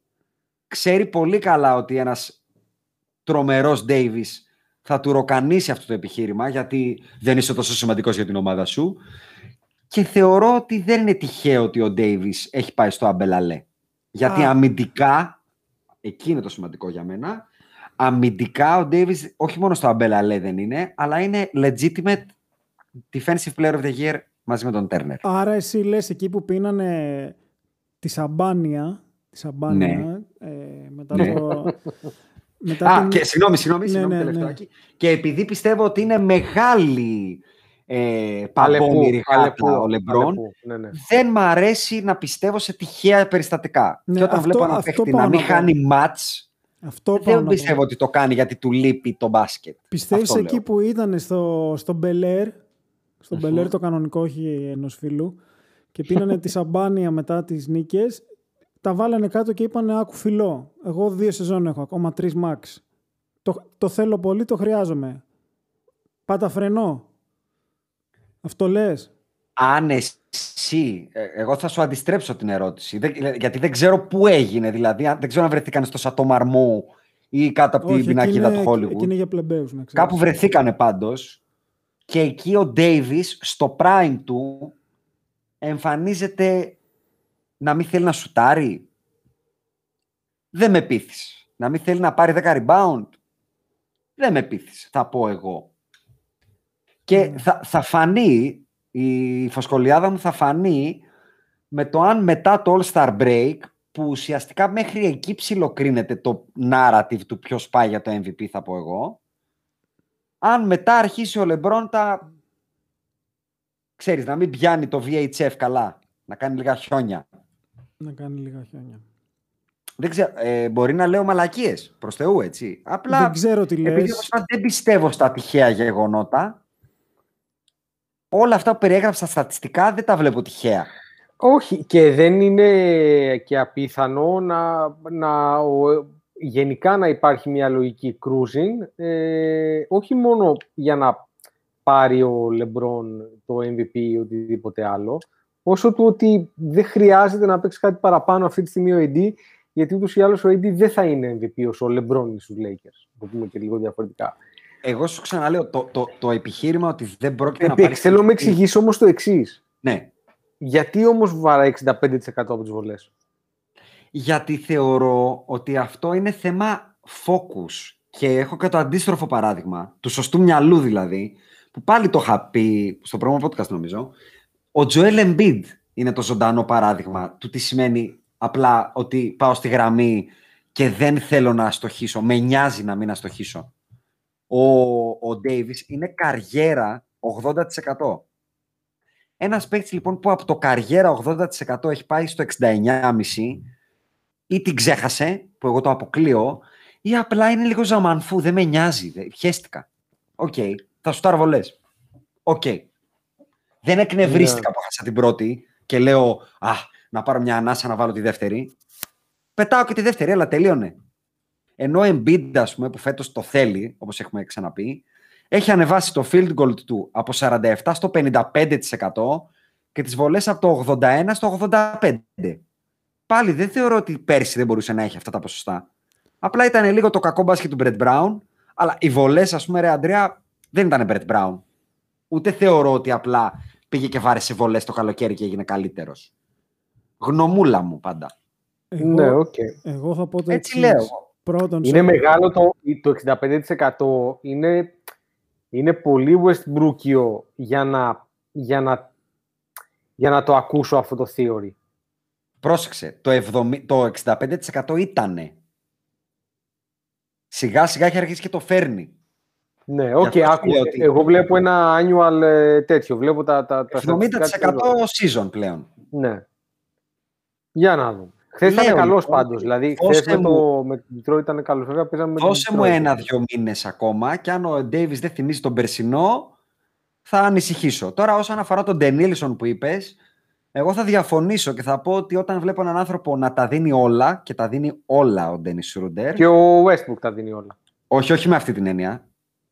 Όχι. Υπάρχει το δίνω όλα, τα περνάω από τον τοίχο και σταματάω γιατί το εμπόδιο είναι ο τείχο. Σρούντερ λοιπόν. και υπάρχει τα δίνω όλα και πάω μέχρι τον τοίχο και απλά συνεχίζω μέχρι τον κρεμό.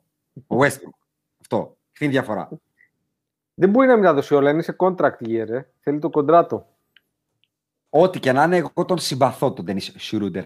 Άλλοι δύο με ανησυχούν εκεί μέσα και δεν είναι ο Dennis Schroeder. Το γεγονός Δεν ότι δεν ξέρω. παίζει συνέχεια ο, ο Καρούσο. Δεν καταλαβαίνω τι κάνει ο Μάρκ Γκασόλ ακόμα στο ρόστερ. Ναι, Δηλαδή, συμφωνώ οκ, σε αυτό. το πήραμε το πείραμα, αλλά Δεν Όχι. το λέει. Δεν το λέει. όχι. Και δεν καταλαβαίνω τι περιμένουμε, που εγώ είχα πει ότι ήταν τρομερή προσθήκη, ε. δηλαδή mea culpa, σηκώνω χέρι. Τι περιμένουμε για να κόψουμε το Wesley Matthews. Αυτό, Πραγματικά όμως. γιατί δεν παίζει ο Wesley Matthews; Και να παίρνει λεφτά, Γιατί, να Άκη, παίρνει πρόσεξε. λεπτά. Από- Θα έλεγα ότι απε- θα ήμουν πιο επικριτικός στο ότι απέτυχα στην πρόβλεψή μου, αλλά δεν, δεν είναι ότι, δεν- ότι είναι κακός. Ακριβώς. Δεν παίζει. Οπότε επειδή δεν έχω απάντηση αν είναι κακός, δεν πέτυχε, δεν κόλλησε ψυχολογικά, δεν ξέρω. Δεν, δεν. Κόφτονα. Κόφτον.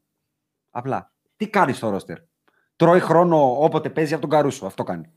Ο Καρούσο θέλω Για να πω σε μένα αυτό το είναι σημείο είναι Ο ένας καλύτερος από τους παίκτης πέντε. του NBA. Είναι ο, ένας από τους πέντε καλύτερους αμυντικούς του NBA. Αυτή τη Είναι στιγμή. για μένα ο, ο έκτος παίκτης που θα ήθελα να έχω σε όλες τις ομάδες του NBA. Δηλαδή, αν μου έλεγε είσαι αύριο το πρωί GM, θα έλεγα φέρε μου πέντε και τον Καρούσο. Αυτό θέλω. Ναι. Συμφωνώ. Είναι, ας πούμε, ε, για να το δώσω με ένα ελληνικό παράδειγμα, είναι ο Χατζιβρέτα στο NBA. Αυτό είναι. Ένας φανταστικά ενοχλητικά υπέροχα μπασκετικός παίχτης που θα προσφέρει μόνο καλά στην ομάδα του. Δεν θα κάνει ποτέ κακό. Ακόμα και το σουτ που θα στοχίσει θα είναι σωστό σουτ, ελεύθερο, δεν θα πάει στο αμπελαλέ η μπάλα, θα σκάσει το στεφάνι πάντα. Είναι τέλειος, φανταστικός. Εγώ έχω τρεις παρατηρήσεις. Μπορεί και παραπάνω, δεν ξέρω. Πάμε. γιατί Τώρα μου έρχονται in real time. Πρώτον, Μου αρέσει αυτό, γιατί όταν είσαι αυθόρμητος λες τα καλά εσύ. λοιπόν, δεν μου αρέσει καθόλου που παίζει τόσο πολύ ο Λεμπρόν. Καθόλου δεν Ναι. μου αρέσει, στρεσάρομαι πάρα πολύ. Δεν σ' αρέσει, ναι. Ο, καθόλου, καθόλου. Ε, δεύτερον, δεν μπορώ πάνω να του βγάλω το καπέλι του Καριόλη, του Καράφλα. Δεν το πιστεύω αυτό που κάνει στα 30. Βαριές λέξεις. Είδε, ρε, που, πώς το ξέρω. Είδες Βαριές ότι όταν τα λέει λέξεις. αυθόρμητα, τα λέει ωραία. Άκου, ας τον Δεν λαλιτό είπα, το ε, Ροτβάιλερ, πάμε. Δεν, ε, δεν είπα κάτι κακό. δι- Για καλό το είπα. Καθόλου. Για καλό Καθόλου. το είπα. Όχι ρε, και τα κρεβάτια αυτά, αυτό έχει βγει, η λέξη αυτή έχει βγει από τα κρεβάτια τα σιδερένια που τα λέγανε καριόλες. Όλες, βέβαια. Ναι. Ε, Δεν είπαμε κάτι κακό. Ο Και τα άνθρωπος... σκαμπό μου και τα αρχίδια μου μέσα. Πάμε, προχώρα. Ω, ναι, δεν θα βάλω μπιπ τώρα γιατί δεν έχω όρεξη. Ούτε εγώ. λοιπόν, Γι' αυτό θα πληρώσουν τα παιδιά. 30 για τα, στα για τα σκαμπό 36 πληρώνουν. Δεν έτη. πληρώνουν για το Βασίλη Σκουντή. στα 36 τα έτη, που εντάξει, Ναι. εκεί είμαστε όλοι και πονάνε, τα, πονάνε όλα βασικά. Ε, είπαμε, ντομάτα με πορτοκάλι, τα είπαμε. Ναι, ναι. Ο φίλο εδώ κάνει σεζόν 25,5 με 50%, 41 τρίποδο το καλύτερο στην καριέρα του, 8 assist, 8 rebound. Ε, δε- με ζορι- με ζορίζει, καταλαβαίνεις, γιατί δεν το συμπαθώ γενικά. Και, και, Θέλει- και μου κάνει αυτά τα θέλει πράγματα να και με πάρει ζορίζεις το πολύ. MVP περισσότερο από ό,τι θέλει άλλο ένα πρωτάθλημα. Και ξέρεις γιατί; Γιατί δεν το έχει κάνει ο Τζόρνταν. Όχι, το έχει κάνει ο Τζόρνταν. Τι Δεν το έχει κάνει να πάρει με απόσταση τρεις Α, α, χιλιετίες. Ναι, ναι, ναι, ναι, ναι, ναι. Θα είναι ο Ανεξάρτητα, α, ακροβιότερος Ναι, MVP άκου σε λίγο. longevity. υπάρχει Ο το Λεμπρόν, θέλω, λοιπόν. υπάρχει και το συγγνώμη, μπορώ άκουσα όμως. διακοπά, συγγνώμη. Για να το ολοκληρώσω γιατί το λέω. Ο, ο Λεμπρόν θέλει περισσότερο από το να παίξει ο γιος του και να πάρει 7 MVP. Θέλει περισσότερο να βγει αυτός πάνω από τον Τζόρνταν. Ωραία, όμορφα. Ξέρει ότι είναι πολύ δύσκολο να ξεπεράσει ή να φτάσει τα 6 πρωταθλήματα του Τζόρνταν. Γιατί ακόμα κι άλλο ένα να πάρει. Πόσα θα έχει, 5. Α- άμα πάρει MVP. Να πάρει πρωτάθλημα. Και φέτος σου λέω εγώ. Ναι, Θα έχει 5. ναι. Έξι για να τα πάρει πρέπει να σκιστεί ο Θεός ο ίδιος. Για να πάρει 7 αποκλείεται, θα πω εγώ. Οπότε τι λέει, πρέπει να κάνω τα πάντα που δεν έχει κάνει ο Τζόρνταν. Ρε μας Και τώρα, αυτό δεν, δεν με το έχει νοιάζει, δεν με νοιάζει τι λέει. Με νοιάζει ότι μπορεί και το κάνει όμως. Εγώ Μα, εκεί, εκεί ας το στέκομαι. Ότι είναι... Το, έχει παίξει άπειρο μπάσκετ. Εγώ που έχω σταθεί πολύ επικριτικός απέναντι στο Λεμπρόν και κυρίως για τον κομπλεξισμό που έβγαζε στο παρκέ, θα πω ότι το περσινό πρωτάθλημα τον έχει αποσυμπιέσει Πολύ, εγκεφαλικά πάρα πολύ. σαν να γύρναγαν αυτοί του Survivor και και να τρώγανε στο τραπέζι του Οβελίξ και του Αστερίξ. Δηλαδή, σαν να τράβηξες τη, τη, τη, την, την τάπα από κρασί που είναι κλειστό 4 εκατομμύρια χρόνια. Δεν υπάρχει το πόσο έχει το attitude που είχε ο Κόμπι στο hype του ή ο Τζόρνταν στο Έχει αυτό το... Δεν σας βλέπω. Δεν, σας βλέπω, υπάρχει ναι, δεν σας παρκέ. βλέπω. δεν σας Δηλαδή, βλέπω. ο Λεμπρόν, ό,τι και να έκανε, έβγαζε ένα ζόρι, θα το πω εγώ. Ένα, αυτό που λέει ο προπονητής, καμιά φορά σου κάνει προπόνηση, κάποιος σου λέει: Φίλε, μη σφίγγεσαι. Χαλαρά κάντε την άσκηση. Το, το θυμάστε; Που το λένε Ναι, οι ναι, προπονητές. Μην, μην το κάνεις σφιχτά. Ο Λεμπρόν το κάνει σφιχτά. Το κάνει με effort. Τώρα το κάνει πάρα πολύ ωραία. Δηλαδή, λέει: Τώρα θα σας κάνω 30-10-10. Και θα Ναι, το κάνει. Εγώ θα πω ότι Αυτό. το να θες και να μπορείς είναι διαφορετικά πράγματα και το να μπορείς στα 36 με ένα εκατομμύριο λεπτά μπάσκετ που έχεις, παι- Ναι. που έχεις παίξει είναι τρομακτικό κατόρθωμα. Τρομακτικό Να κατόρθωμα. κλείσουμε το podcast με τον MVP μας, ο καθένας. Κοίτα, εγώ και πέρσι είχα δώσει LBJ, δεν το κέρδισα, θα μείνω. Μμμ. Δεν ξέρω πόσο εφικτό είναι γιατί ο Jokic και ο Embiid κάνουν τρομερή σεζόν, Μμ. αλλά θέλω πάρα πολύ να το πάρει ο LeBron, πάρα πολύ. Εγώ θα πω ότι δεν θα το πάρει ο Embiid γιατί παίζουν κι άλλα στο παιχνίδι όπως πάντα λέμε οι podbusters, τα εμπορικά, τα narratives και τα λοιπά και είναι πάρα πολύ ωραίο narrative να το πάρει ο Νίκολα Γιώκητς για πολλούς λόγους και θεωρώ ότι θα παιχτεί μεταξύ του Νίκολα και του Λευρώνου με outsider πολύ μεγάλα από την Ανατολή το Γιάννη με τον Embiid, αν συνεχίσει έτσι ο Γιάννης, αλλά που δεν πιστεύω ότι θα πάρει κανείς από τους δύο, απλά θεωρώ ότι θα είναι στο talk Όχι πάλι ο και θα Γιάννης. βάλω... Είπα, δεν θα το πάρει, αλλά θα μπει στο talk. Αυτό, Θα αυτό. πάρει κάποιες ψήφους, ρε παιδάκι μου. Θα Και κλέψει κάποιες θεωρώ ότι ο Στεφ Κάρη θέλει πάρα πολύ να μπει στο χορό, γιατί το έχει μέσα του να αποδείξει ποιος, ποιος είναι. Το κάνει ήδη και αν τον βοηθήσει, όπως είπα λίγο και η ομάδα, να πλασαριστεί στο 4-5 της δύσης, που για να πλασαριστεί στο 4-5 της δύσης πρέπει αυτό το 57 να το κάνει άλλες 5-6 φορές, θεωρώ ότι θα είναι εκεί, σαν narrative. Πάλι δεν θα το πάρει. Αλλά αυτούς τους πέντε βλέπω, in the mix. Ποιος θα το πάρει; Ο Λεμπρόν. Γιατί το θέλει. Και όταν ο Λεμπρόν θέλει κάτι που δεν εξαρτάται από τον αντίπαλο, αλλά από τους δημοσιογράφους κτλ. κτλ. Γενικά το παίρνει. Ε, εντάξει, έχει χάσει και κάποια MVP τα οποία Ναι, θα μωρέ. μπορούσε να είχε πάρει. Για πες Δηλαδή, κάποιο που. Το περσινό. Πες μου, περίμενε. Πες μου ένα MVP που είναι σαν αυτό που έχασε ο Κόμπι, που είναι για να πυροβολάς κάποιον στο κεφάλι που δεν το έδωσε. Αυτό εννοώ. Όχι, δεν υπάρχει τέτοιο. Αλλά Έχει το, χάσει πε- κάποια coin flip. Οκ. αλλά το περσινό θεωρώ ότι ήταν. ε, Δεν ήταν για να πεις Θεέ μου τι κάνανε. Όχι, όχι, όχι. Απλά θεωρώ ότι ήταν δικό του. Αυτό. Όπως θεωρώ ότι. Μαζί σου, αλλά όταν και ο άλλος σου λέει έχει το καλύτερο PR όλων των εποχών κάποιος, δεν μπορεί να μην πάρει το MVP. Απλά. Ναι, οκ. Δεκτό κι αυτό. Λοιπόν, όποιος ακούει ξέρει. Α, να βάλω ένα υστερόγραφο πικάντικο. Βγήκε ο Πέρκινς στο All the Smoke του Jackson και του Matt Barnes και είπε για, όταν οι Οκλαχώμα πήγαν στον τελικό με το Μαϊάμι και είπε ότι τον ρώτησαν γιατί ο Χάρντεν ήταν πυροβόλο με τους Spurs και στο Αμπέλαλέ με το Μαϊάμι. Σας το έχω στείλει στο group. Όχι. Δεν νομίζω. Μμ. Ε, Τότε να σας ρωτήσω live αν πιστεύετε ότι ξέρετε την απάντηση. Γιατί; Εγώ Πήγε δεν- σε εγώ δεν κάποιο- ξέρω. μυαλό σας. establishment. Ναι, δεν μπορεί να είναι κάτι άλλο. είπε ο Πέρκ ότι στο Σαν Αντώνιο είπε δεν μπορείς να κανένα. βγεις έξω. Δεν μπορείς. Στο Μαϊάμι, ο... είπε επακριβώς, στο Μαϊάμι δεν μπορείς να κάτσεις μέσα, Ναι, είπε. λογικό. Ε, και στους τελικούς ο Χάρντεν ήθελε να βγαίνει έξω, είπε. Άρα έχεις Και του πάει λέει ο πίσω άλλος. εσύ τώρα. Και του λέει ο Στίβεν Τζάκσον, μεταξύ γέλοτα, τον έφαγε το συνήθιο. Συγκεκριμένα είπε, «Α, his notorious habit». Και λέει ο Πέρκ, «It was at, at his all-time highs». Πολύ καλά. Ως ο Χάρντεν εν μέσω τελικών έπαιξε μονοκούκι baby dolls, πώς το λένε αυτό. ναι, αυτά. Ε, ρε, είναι ωραίος τύπος. Και Ε, TM said, λοιπόν. οι Είναι ωραίος podcasters. τύπος. Έχει μία σημασία να δούμε κατά πόσον φέτος όταν θα πάει στα finals θα συμπεριφερθεί κατά τον ίδιο τρόπο. Κοίτα, Γιατί μέχρι εγώ τώρα, λέω- δεν το γιατί σχολιάσαμε. εγώ- Είναι γιατί καλό εγώ- το πείραμα εκεί, ε. Γιατί εγώ λέω ότι αυτά τα χούγια δεν σταματάνε. Α, λες, ε. Ναι. Σεξ, ντρόγκα, μποντιρόγκα, θα πω εγώ. Αυτό. Σεξι ντρόγκα από τη ρόγκα. Ναι. Ε, Όποιος ακούει ξέρει. Και για τελεία, πρόβλεψη Super Bowl, Αντρέα, γιατί είμαι σίγουρος ότι το θέλουν οι ακροατές. Δεν μπορώ, όσο και αν έχω μια φοβερή συμπάθεια στον Brady, μου είναι Εντάξει, αδύνατο. κάτι παραπάνω έχεις, οκ, ναι. Ναι, ε, μου είναι αδύνατο. Δηλαδή, θεωρώ ότι ο Mahomes είναι ο Jordan. Οκ. Δηλαδή, βλέπουμε μπροστά μας τον Jordan του NFL. Άρα ο Brady είναι ο Magic. Ας Ναι, πούμε. Ε. Οκ. Λοιπόν, όποιος ακούει ξέρει. Αντρέα, χάσαμε τον ήχο σου, δεν πειράζει. Προχώρα, κλείστο, φύγε. Δεν σε θέλουμε άλλο. Χρωστάς λογότυπο κερατά, κερατούκλι.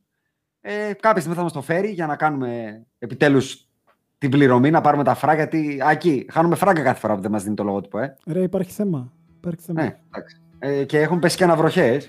Ε, αυτά. Ευχαριστούμε που μας ακούτε και όποιος ακούει ξέρει. Γεια σας. Hornets select Kobe Bryant from Lower Marion High School in Pennsylvania. Portland has three timeouts left. The Lakers have two. Bryant to shot.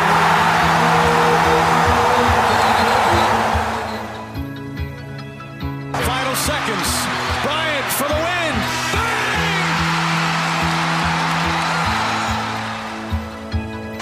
Artest looking, gets it to Bryant. Bryant dribbling, has to put it up at the buzzer. Banks it in! Oh, he banks in the three! And the Lakers win the game! Bryant on the drive. Kicks it into Bynum. Back out Bryant. Shot clock at seven. Bryant leads, falling away. Puts it in! Under three minutes to play. Shot clock is down to five. Bryant goes to work. Bryant the drive. Oh! He can barely make it to the free throw line. The Lakers down by two, and they want him and need him at the free throw line. Got it. The Lakers down one. Will Kobe give them one last gamer? Bryant on the move with the jumper. He oh, got it! Oh, my. 58 points! And the Lakers lead! can I say? Mamba out.